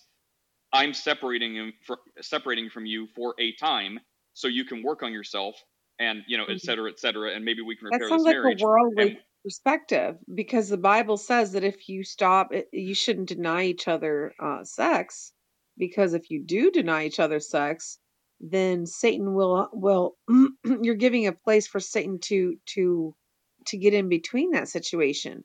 So I would not counsel for separation. I would counsel for more prayer and and and more of faith and more like hold on to the Lord with all your strength and ask God for wisdom because I don't believe that it is God's will to separate, you know, even if it's not a, you know, divorce, it's still okay, going against so the scriptures. Yeah. Aaron says stick with them. And by the way, like, uh, yeah, Steph, what do you think? And by the way, like, you know, it's uh, it seems like sex was not sex was being withheld anyway. So, um, you know, I mean, you know, th- this couple seemed to be dealing with like, you know, it was a major issue. Like, I don't, I don't know exactly because I don't know the guy. I just saw it in a comment thread. But I mean, yeah, like I wouldn't say like him separating is like, you know, do the withholding sex. Like, sex is already being withheld. Um, but yeah, Steph, what do you uh, what do you think? Um, I'm driving, and so if I lose service, sometimes it'll continue playing the audio even after I stop talking. So if that happens, just mute me or move me. Okay, I'm not still talking. Right. Um, yeah, no, uh, she has abandoned the merit. The hard part about this is that she is refusing counseling. She's not in prayer. You have one party who's in prayer. Is this like, and who was it? Elijah who had to like marry the prostitute as a representation for Israel? Hosea. Okay, there you go. Is he being called to that sort of emotional martyrdom for the sake of Israel? Uh, so that he has to stay married to a prostitute who publicly mistreats him, and this is like his his you know lot in life. I don't know. Uh, for most people, by far and away, I would say probably not. Um, she's abandoned the marriage for all intents and purposes. Uh, so yes, I would say that he should move out. And I don't know how any children play into this, um, but if she is not holding to her end of the marriage covenant, uh, this explicitly, then it would have to be a very specific situation where I should say that where I would say that guy should stay. My Well, like I I I can tell you as as as hard Edward as it is to say is too. to hold on, to hold on. I really believe that God can transform that situation and God can work, you know. And that's why, you know, people give up really quickly. And I'm not saying he is. I'm saying a lot of people in this world, they they give up really fast and it's painful and it's horrible, but hold on and wait to see what God can do cuz God is a God of the impossible. Well, I'm Edward, you had assuming that that's already been pursued, right? Like this is not the first course of action. The mm. first course of action is extensive prayer, talking with the other person, praying over the other person even when you don't feel like it, praying for reconciliation, holding fa- that that's your first, second, third and fourth course of action, right? That's the that's the treatment you'd seek first. If this man is that like he is not able to be the spiritual head of his household. He's being prevented from fulfilling his end of the contract, and she's not even trying to fulfill hers. Now we have a situation where it's like the first, second, third, and fourth line of treatment were rejected. And I'm not saying that God won't still work a miracle, but we don't, I don't think there are very specific station, situations where someone is expected to stay in abuse, right? Like Hosea. Otherwise, for the vast majority of humanity, I would say this is not this is not what he ought to be doing. Uh, Edward. Hey, hey, hey, Nate. Yeah, I just wanted to chime in. Uh, and, and Solomon addresses this in, in the Proverbs. Again, Solomon, the wisest man that's ever lived, he says it's better for a man to dwell in the wilderness than with a contentious woman. Better to dwell on a rooftop There than you with a contentious woman. So he is calling for, unless I don't think he's exaggerating. I think there's the reason it's better for a man to even go out to the wilderness you know why? Because I think he has a better chances of survival. He can adapt to that environment. You cannot adapt to a contentious, any kind of person, any kind of abusive person. You cannot adapt to it. You can't. That's That's why. probably why be- yeah, like old that's it. old men are always like out on their like woodshed or whatever for like hours a day. Yeah, I mean, I It's think like getting out of the house. Yeah, I think there's something to be learned from what Solomon is saying. I, it's a it's a very difficult situation, um, and it's kind of like that's one thing to consider is what Solomon has to say about this. Maybe temporary, you know, separation, uh, but also anybody who's been in any kind of whether it's a marriage, abusive parents, narcissistic parents, brother, you can pray. I have prayed my brains out for loved ones prayed and prayed and prayed for years and years and years, and these people don't change. People who are, I, I wish they would. So it's not so simple, and these people can wreak havoc in my life, and I do not have the energy for people like that. It's different than a marriage relationship, I understand, but I wish, I wish God would respond. I, I, but sometimes it's just like, wow, this is torture. These are loved ones. I can't handle it. But I think that's my two cents for now. Well, Edward, sometimes the answer from God is just no. You, this person is not going to change. So now, how do you navigate that? Like, I am not going to answer your prayer to get relief from this abuse. You need to stay with me. Like, this is God speaking. You need to stay with me, stay by me, keep your eyes on me, and I'm going to bring you through it, right? Or around it, or away from it. Uh, but it's not Or- that God isn't answering. It's that sometimes the answer is no. Oh no, I agree. I agree. It's just that oh, what I'm saying. These people that have not changed and they continue to be abusive. These people that continue. Oh, I'm sorry. Uh, You're in a matrix. What I'm saying is these people that have loved ones. These are people very close to me that continue to be abusive to me. They don't repent. I've asked them to see. I've actually offered to pay one of these people five hundred dollars for each counselor they would see. I was so desperate to get ins outside help in our relationship. They refused. I offered to see if you saw I'd give five hundred bucks. I was going to pay them to seek help. They would refuse it. In my mind, I just don't talk to them anymore. And I give them a chance every once in a while, every year or so. I'll try to give them another chance. But yeah, I know I understand God doesn't have to answer my prayers and teaches me patience, but it's extremely painful, of course. These are very, very close to me, these people. And Um, also so this idea of like, well, well, yeah, and if you know you ever want to pay 500 bucks for me to go counseling, I'll totally do it. Um, not to make light, but I, I mean, you know, it's 500 bucks. Um, but also the idea of separation would, I mean, would be this person not like separating like I'm done with you. It would be separating like, you know, this is important. Like it's kind of like the, you know, Corinthians, right? Like turn them over to Satan for the destruction of their souls, so in their in they might be saved. It would be like, okay, I'm gonna like, you know, pull out the big guns. I'm separating. I'm out. That's how big of a deal this is. With the hope that they would be like, oh my gosh, I have been wrong. This is serious. We do need to work through this, and then come back and be like, hey, okay, you know, I see this as a big deal. Um, I was wrong. I need to change some stuff. Let's let's do the biblical blueprint for marriage. Like that would that would be It this guy. backfire intent. though. The person could be, yeah, it could backfire that that that uh thing.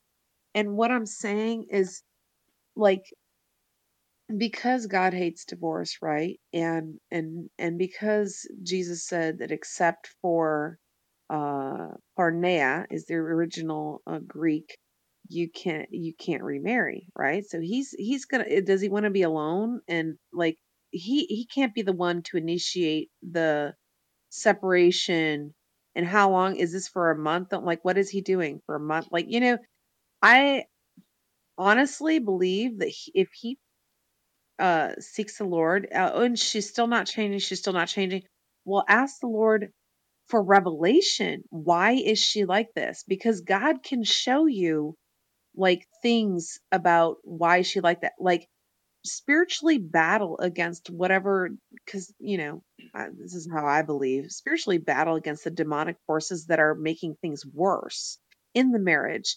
And you know an, anoint anoint while she's sleeping pray over her and anoint her with oil you know like not while she's sleeping anoint her with oil but you can pray over her when she wants to be anointed with oil like like pray over the whole household like do spiritual battle for your house like i i don't believe in that that divorce is eh, or even separation i believe that if he clings to god through this god will give him the but wisdom to know how to respond to that disrespect but also you know but Aaron, what are your I'm sorry, Aaron, what are your thoughts on what Solomon says though? Solomon.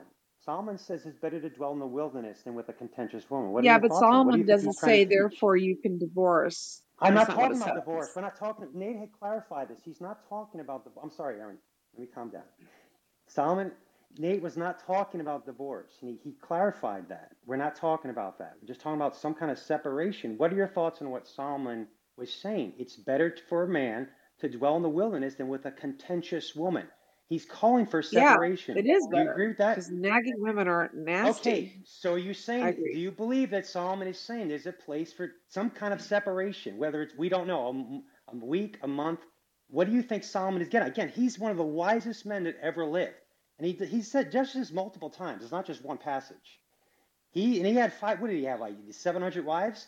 He's pretty experienced. Look at this. So what are, what are your thoughts on, do you think Solomon, I but know did you don't solomon believe it, that what this, woman that's I'm not talking. We're not, Aaron. We're not talking about the. I don't understand why you keep bringing about divorce. We're not Because talking about separation is the first step for divorce. That's Like not. when you sep- start That's not the same as divorce. It's a temporary separation. That's not. I don't understand why you you keep bringing that up. Like don't Well, hang on. So we've got. So wait, wait, wait. Think so we've got we've got we've got Aaron's side, uh, which is you know stay with them, deal with it. We've got Steph's side, which is get out, and we've got Edward, who's parsing through this somewhere in the middle, kind of like myself. And um, let- let's. By the way, don't don't bring that in, in an argument. Don't bring up that thing about the nagging woman and tin roof. That's not going to go your way. Ask me how I know. Um. Anyway, so um, it- let, us check in with our wise sage Todd real fast But what? and okay, uh, but, get all get some new right, voices I- in. I'm- Okay, but I'm Todd. just curious what people's thoughts on Solomon is. That's the word Todd, of God. you're- He dresses it. I just wanna sorry. Hey, hey, wait, wait, I'm stop, done, stop, stop, stop, stop, stop. We're going to Todd. Todd, your wife is disrespectful to you, will not um, let you assume your biblical role as head of husband. Um, do you just, for the rest of your life, deal with her disrespect just like every single time you, you talk to her, you interact with her? It's just huffy, puffy, you suck, I hate you, disrespect, disrespect. Um, and you just deal with that and consider that your cross to bear? Or would you consider, like, you know what, at a certain time, I, I, I have to be allowed to, to be the spiritual head of the house. And if you're preventing me from doing that, then for whatever reason, I'm going to do a self imposed exile and separate for a time to show you the gravity of this. What does Todd do? Oh, Todd, come on. That was such a that was such a softball just lobbed your way. Hit that mic and start talking to us. He might be working. It's not his fault. Okay. Well, Chris, same question to you. Repeat the question.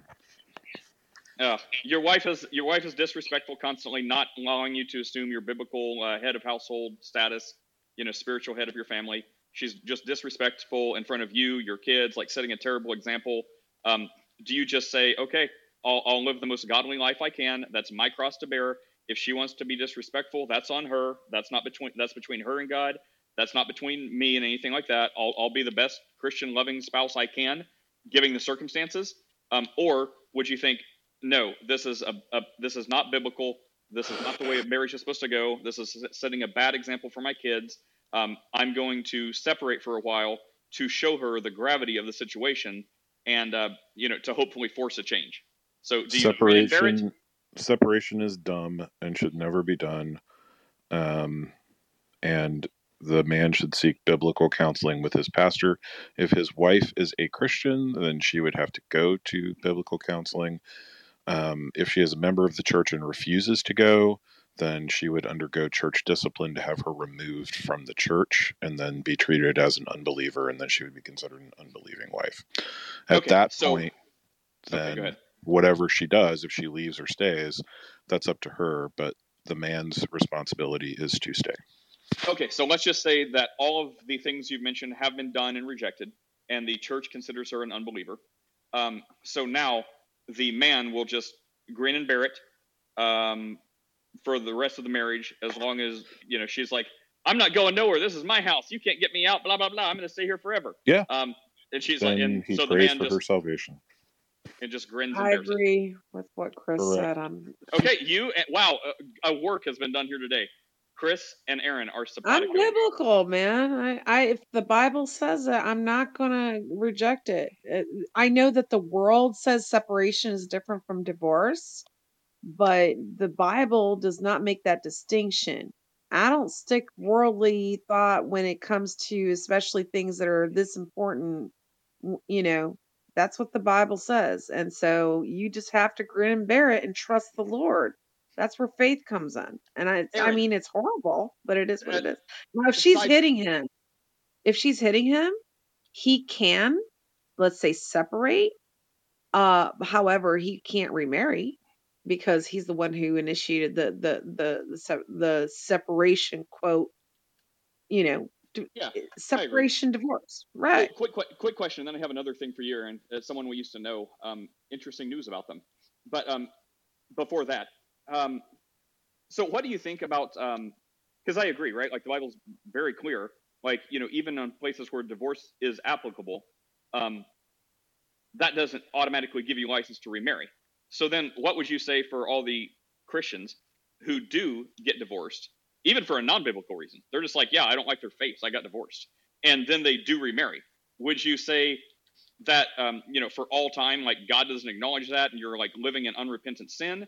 Or well, technically that was a, a sin to you know to get divorced and then remarry because it wasn't biblical grounds for it, so it was a sin. But that's just like any other sin. You know, you you um, ask forgiveness and you move on. So now you stay married to that person. What what are your guys' thoughts on that? So, Like, is it an ongoing, persistent sh- sin? Yeah, Yeah. is- it's like getting getting divorced and remarried for unbiblical grounds. Is that like So persistent, ongoing sin, or is that one sin and you're forgiven and then it's fine, just stay married? okay. So biblically, I have to go by what Jesus and and the Bible says about this. Okay, and I don't. uh, Please don't stone me. Um, biblically, right? The only grounds for remarriage is adultery, right? So, but what is considered adultery in scripture? Oh, In well, let's just scripture, well, let's let me just go, jump to let it's me, it's unbiblical. no, ah, wait, wait, wait, wait, wait. Let me, let me finish explaining this, Nate, because this is a very touchy t- topic. And if I don't explain this, it's, people are not going to get it. Biblically, if let's say you are grinning and bearing it as i you know i just said grin and not grin and bear but like pray trust pray trust. And let's say the person the the contentious wife finally decides to hey can you give me a divorce? Can i leave? Um if she initiates the divorce and she goes away right and she goes and remarries another guy biblically, even though she didn't commit adultery during the marriage, biblically, according to Jesus' words in the book of Matthew, she is committing adultery by remarrying because she is still bound to her husband, whether she likes it or not, by the biblical standard. So when she remarries, she just committed, even though through the world's eyes, you would say, no, she didn't commit adultery. She she divorced before she went and married another guy. But Right. through So Jesus' speech, she now that she's remarried, now that she, you know, or slept, or even if she doesn't remarry, she goes and sleeps with some other guy. Now she has committed adultery. Even after the separation, she goes or divorce. She now is sleeping with someone else, right, even if she yeah. doesn't So remarry. right. Now So the he the can remarry. though, well, right. So forgetting all of that, like like the actual question is the person who's committing adultery, right? The person who un, unbiblical, like there's no there's no discussion. All Christians say it's unbiblical. She should not get divorced. So this person, and then all the Christians that say, you know, it's adultery to remarry. So what you just said, the worst case scenario, right? So my question is, is it she committed adultery by remarrying and that's repented of and forgiven? So now she can just stay married to that person because it's all good, it's forgiven sin?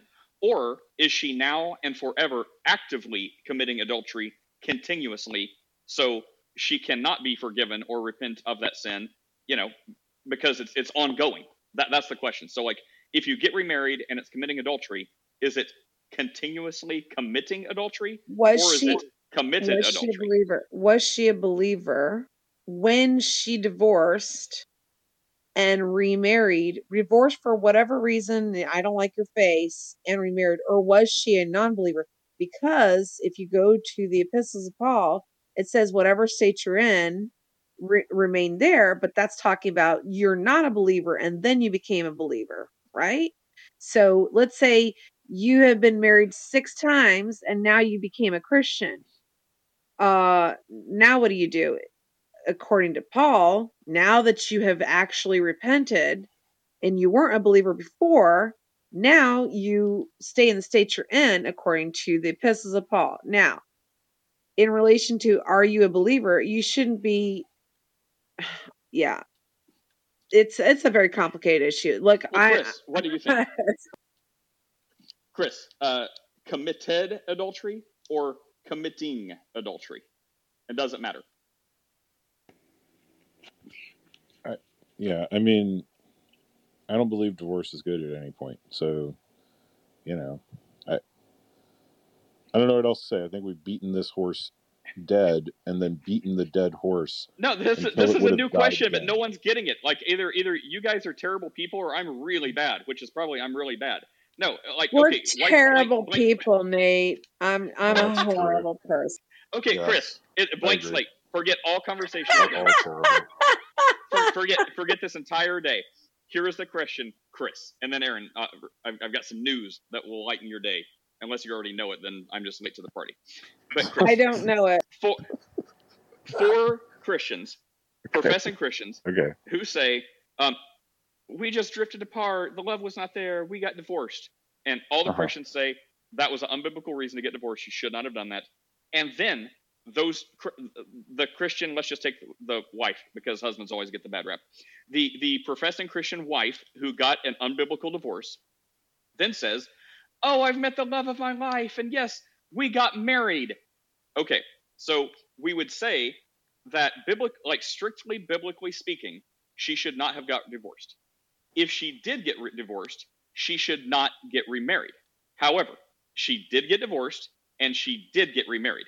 So, did she commit a sin that is now, you know, she's like, well, maybe it was bad. Maybe I shouldn't have got remarried. You know, so, you know, God forgive me for that. I shouldn't have got remarried. Um, you know, but I did. So, you know, is is she good now to go on forgiven with her life with her new husband? Or Yes. is that is that sullied and it's like, well, no, you should not have got married, and since you did, you are actively in stubborn obstinance and sin against our Lord.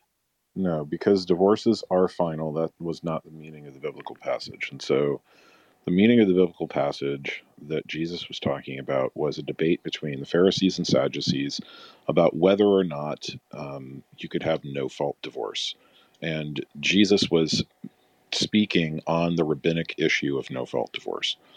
Um, once somebody is has been divorced, even if it is an, an ungodly divorce, and they have been remarried, then you don't compound the problem by forcing another divorce. That's dumb. And so they have sinned by having an unbiblical divorce, but that sin is not compounded by the subsequent marriage. And This I is get what- how you would get. I, I, I get how you would. I get how you would see that, but I wasn't thinking that the solution would be. I mean, I guess it's logical, but I wasn't thinking the solution would be to now divorce that person. I was just saying, like, would you look at them as like living in sin, No. um, or no, Totally. I mean, one of my best friends has this exact thing going on. So, like, you know, he and he and his wife, you know, now, do they have a trouble-free marriage? No, their marriage is rough. Okay, because you know there was a bunch of unbiblical nonsense that went on before they got married, and you know there was two un, there was two unbiblical divorces that happened. And so then those two got together, and now it's just been a train wreck of a marriage, but they're toughing it out. Um, and these are high achieving people, highly intelligent. The guy used to teach Bible study. Um, his wife is a is a pediatric neuro oncologist, so she's a dummy, right? So I mean, you know that the whole thing is a mess, and God is comfortable living in the midst of the mess. Pediatric Thank neuro-oncologist sounds like a horrific job. That's what I said, and then she's like, "No, it's the best job in the world because th- without a doctor, the the death rate is one hundred percent." And I was like, "Yeah," and All she goes, "With a doctor, I get to save some." It's kind of like Calvinism. It's kind of like she plucks some out from the ocean floor. Oh my. Yes, indeed. Um, okay, so good news before we have our third Holy Crusade. Aaron, do you remember Eve from Google Plus like 10 years ago? Do I remember Eve from Google Plus? We called her like Evil Angel ago? or Evil Eve. She was like very, very ardent atheist or anti theist. I remember an atheist who was very ardent and she would go hard in. Yeah. Anyway, so But go ahead. yeah, this Eve person, like I just, I, I was, got one of the suggested friends people from from Facebook, um, and it was actually G Man. do you remember him? Yes, I remember G Man for sure. So uh, he hadn't done anything in like 20, like 18, but his profile was still there. So I'm like, oh man, I haven't seen him forever. So it's like, you know, looking around on his profile, see what he's been up to, and apparently nothing.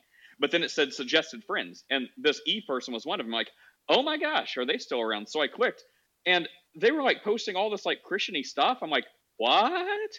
So I'm like, wow. So I reached out to him, and yeah, apparently they're a Christian now. So I'm like, huh. Wow. That's that's amazing, man. That's like a miracle there, right? You know what I mean?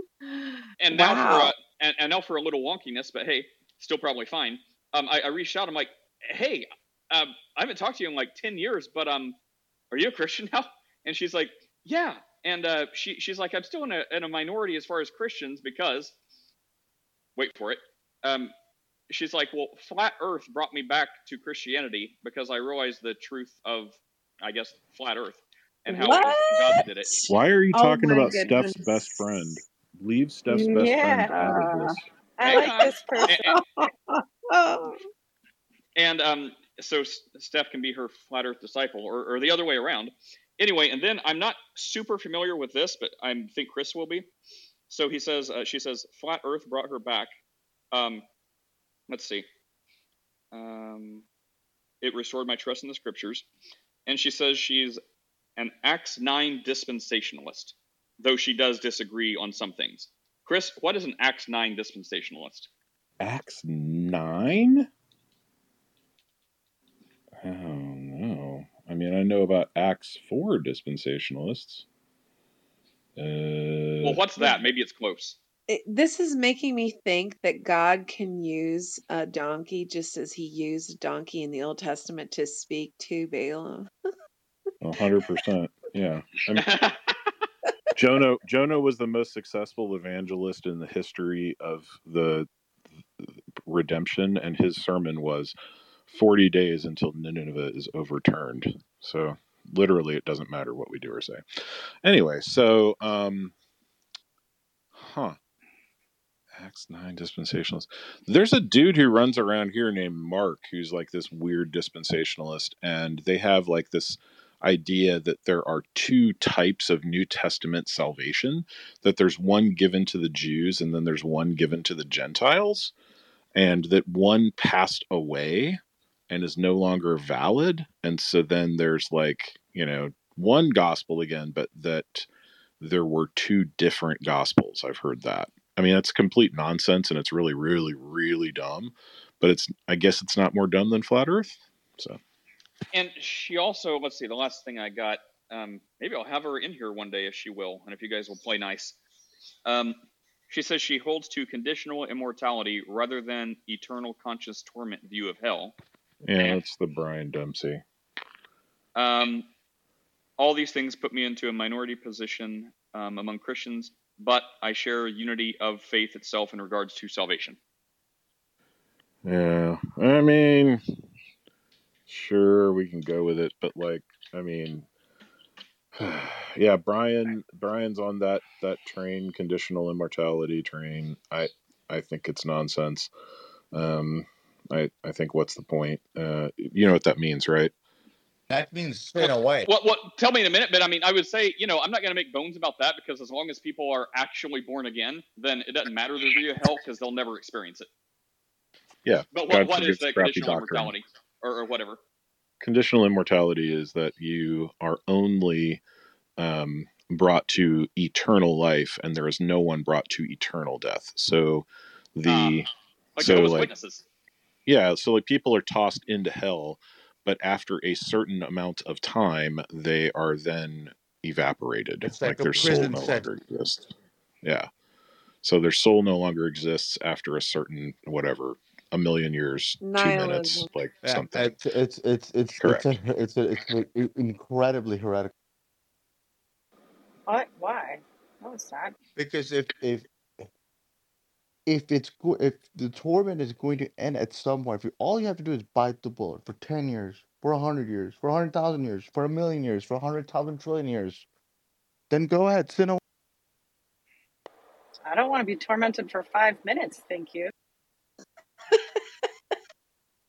Sorry, that was Just skip that. What are you talking about? I've been tormented for the last 45 minutes in this room, so I can do five. I'm standing on my head. This was a good trailer for the movie of uh, eternal, eternal torment. No joke.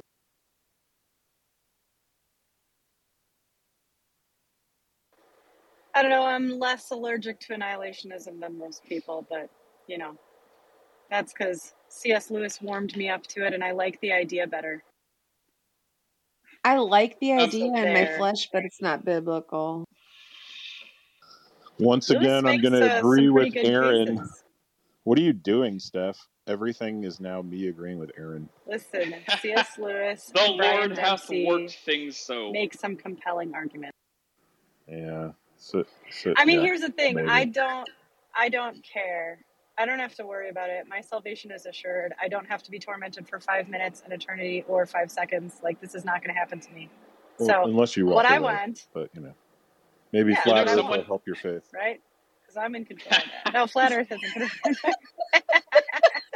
Hey, Steph, have you seen my message on Telegram? Because I want to send you that the, the video. I'll respond No? to it though. I'll res- no, I just have. So I have all of my notifications for all apps turned off. So it's like if you send me a message on Discord or t- I have to Oh, manually check these things. so much more sense now. Please go Yeah. check it out because that way, once you check that out, I can send you the video of the guy railing the flat earthers, which is hilarious. There's a prerequisite. Okay, I better get on. well, No, um, because I can't send it anywhere else because it's too it's too heavy. The only place that'll get it is. what I mean, what, for the record, I'm not a flat earther. We all know this, right? I'm fascinated by these Yes, we people. I love them. Okay, all right. We just have to make fun It of sounded like Chris stuff. had something substantial to say. What, Chris? So, what about the article I just sent you about the Bethel pastor? Did you see it? I, I saw it. I haven't read it yet. Do you want to paraphrase it? Was it about the music thing or something else? No. Are we just going to keep ignoring Daniel, or is that like, is this Oh, sorry. Daniel? Oh, No, yeah, I don't know. We just Man, keep everyone, skipping everyone wants to be Daniel's got Chinese. the Fine. Georgia O'Keeffe PTR. No, Daniel has been here for like two hours. I don't know. I just thought I'd. Okay, fine. So, okay, me, Daniel, Chris, make it good. Okay, so first of all, our pastor was also saying this week uh, he was talking about like you know tell you know telling people about your faith and about Jesus, and man, I, I was really blown away. It's the one I play music at. It's not my my main church, um, but it's this one I've been helping out, and it's just like a Baptist church. But man, it was just like the most straightforward like gospel presentation, and I thought, you know, it, it was great. Anyways, I'm sure Chris Chris would have appreciated it. Like no bells and whistles, just straightforward. I'm like, wow, that is great. That's what we should all be doing. And he's like, you know, if you guys feel uncomfortable telling people about Jesus, blah blah blah, like you know, we should all do this. This is all something we should be doing. And I just thought, you know, usually I uh, I put like robocalls and telemarketers like to uh, you know to like voicemail or spam. I thought, you know, I think I'll just like be like, ha, uh, you know, would you like to buy a w- extended car warranty? Would you like to have eternal life in Jesus? So I'm kind of I don't know a personal note. I'm looking forward to the next telemarketer call I get. Um, Daniel, what's up, Daniel? Thank you for your patience. We've all been chatty Cathy's today. Oh, and now he's not speaking either. Are you Yeah, speaking, he Daniel? gone. He waited two hours. Wait, is he gone? It still shows he's No, there. he's No, there. he's there. He's just not talking. Yeah, I don't know if he's wanted to ask a question at all. All right, Chris, Bethel pastor thing.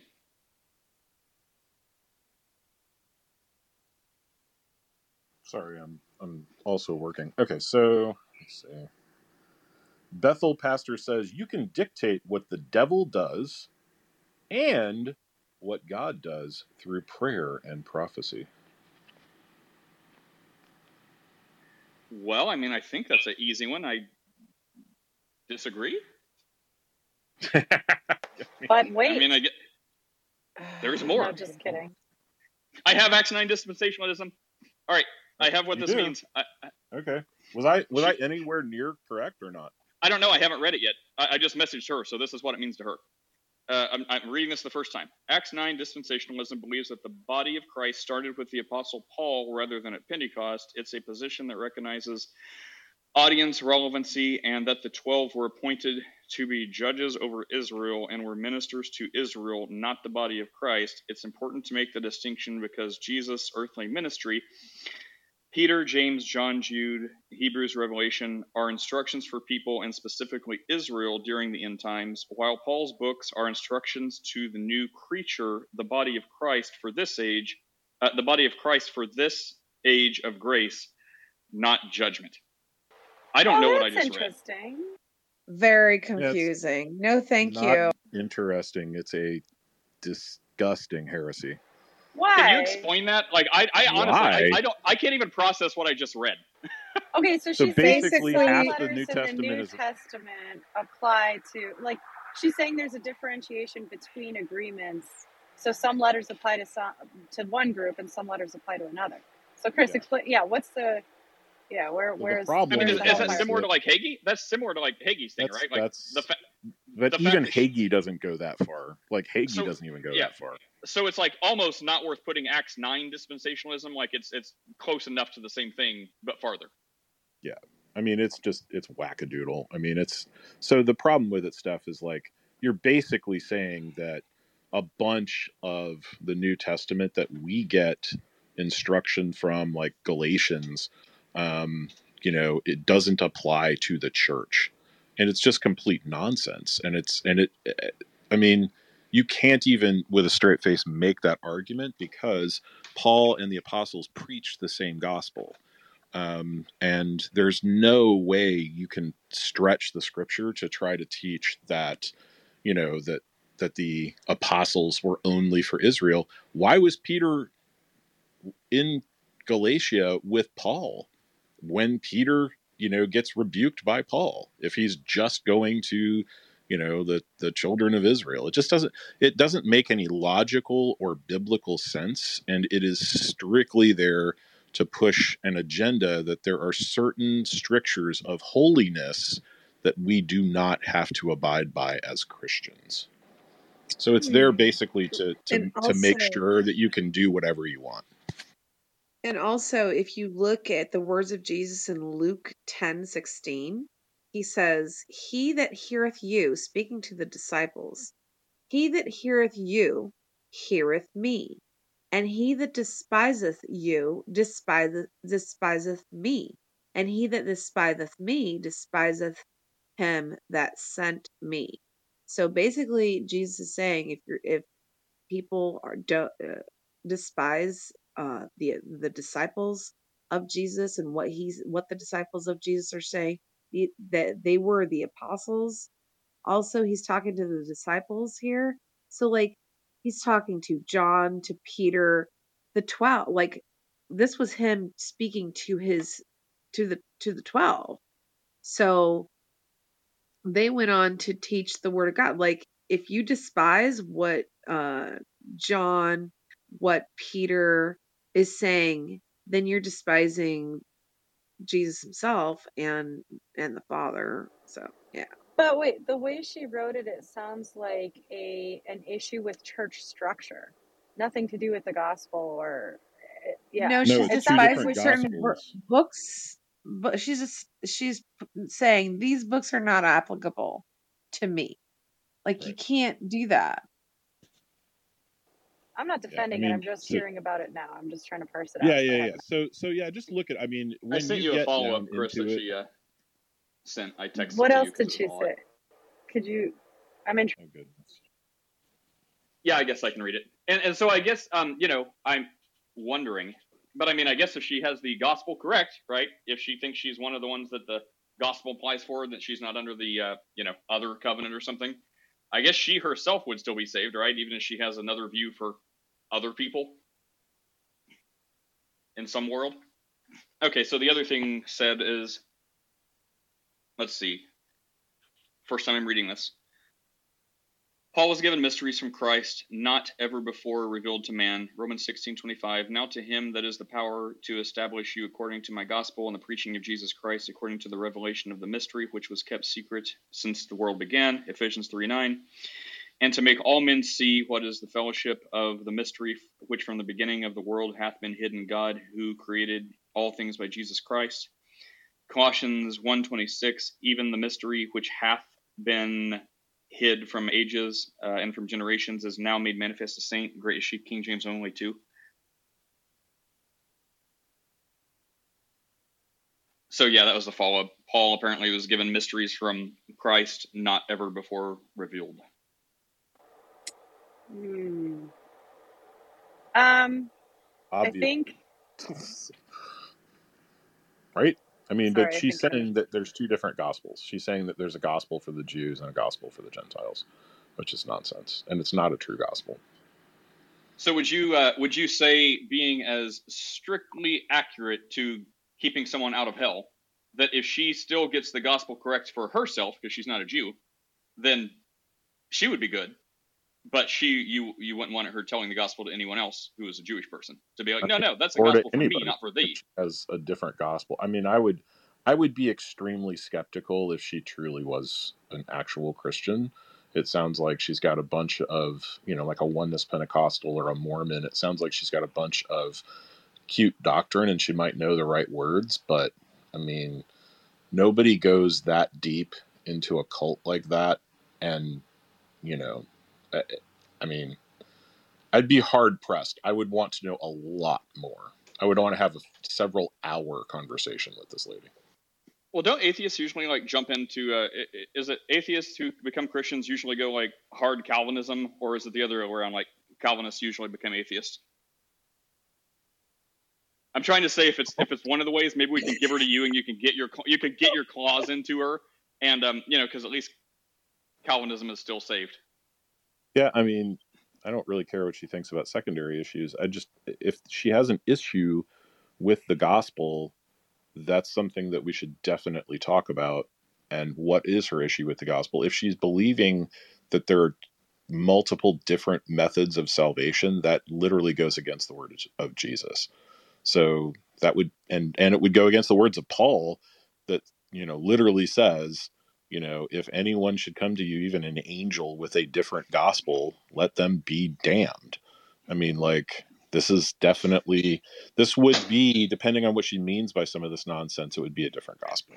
Well, I don't know because she followed up again. Like this is the second time she reiterated it and says, "But I still have a lot of disagreements with the dispensationalist." So I'm like, well, if you have, there's only so many disagreements you can have. So she's still. Let me just ask. Gosh, I would bring her in here if I thought you guys wouldn't like tear her to shreds. No one's going to tear it to shreds. Can someone real quick tell me what this truck in front of me is advertising? We I don't see the truck in front of you. yeah, Got a I don't have a I don't have a live video stream. I just risked my life to take this picture. Uh, Devil's Lube What is this? What am I looking at? Could be could be something for trucks, like you know, If you love it, lube it is what it says. So Yeah, devil's lube. I can't tell what the what the white figure is. If that's like a piston or if that's like some kind of a truck part. I need Seems to get like out the of this seems state, white you know? seems like the white thing would be like really key to determining what this lube is actually for. If this is for like you know car parts, maybe it's legit. If it's for people, then that's just horrendous. okay. That's what I'm trying to parse out, but I wanted someone to do the mental work for me. I'm trying to do mental work right now between balancing ramen noodles in one hand and my wife's marshmallow peanut butter cookies in another hand. Okay, so I I I screenshotted and made it large. It says that the lube is going into that hole called Belgrade oil. What are we talking about? Uh, My Steph's PTR PTR. So the Um, lube is is jumping into a hole called Belgrade oil, whatever that means.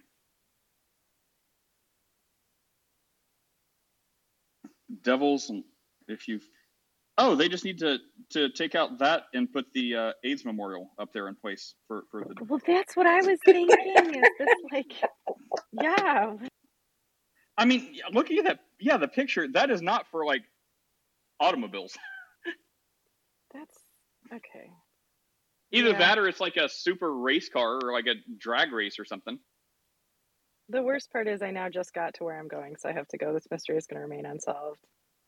I'm going to change my PTR so You- that that I've already not on my Googled it, and I'm already Yeah? on this on the site. It's called Belgrade Oil. Okay. Um, fast acting lubricant, scientifically formulated, penetrating oil and rust. Don't jump. Penetrating oil and rust dissolver containing micron sized particles of PTFE and moly. Yeah. Learn so more. this is yeah, this is a Trucks. pen, it's a penetrating oil. We use it in automotive stuff. I used it on old parts on my motorcycle. Not this particular brand, but I had to use penetrating oil to release a cylinder on a cylinder head. So yes, penetrating oil is a thing in the automotive industry. Okay, I I'm right. so glad Yeah, that's a truck they have aerosols, and not. you know. Fuel treatment, grease, hydraulic oil, motor oil, anti-seize gear, transmission oil. So b- basically, this is a marketing ploy so that we could go to his this website and read it. Yeah, Well, it worked. Okay, I got to run. I'll see you yeah, guys it later. worked. Thank you. Yeah, please stop snapping pictures in your car while you're driving at 60 miles an hour, crazy lady.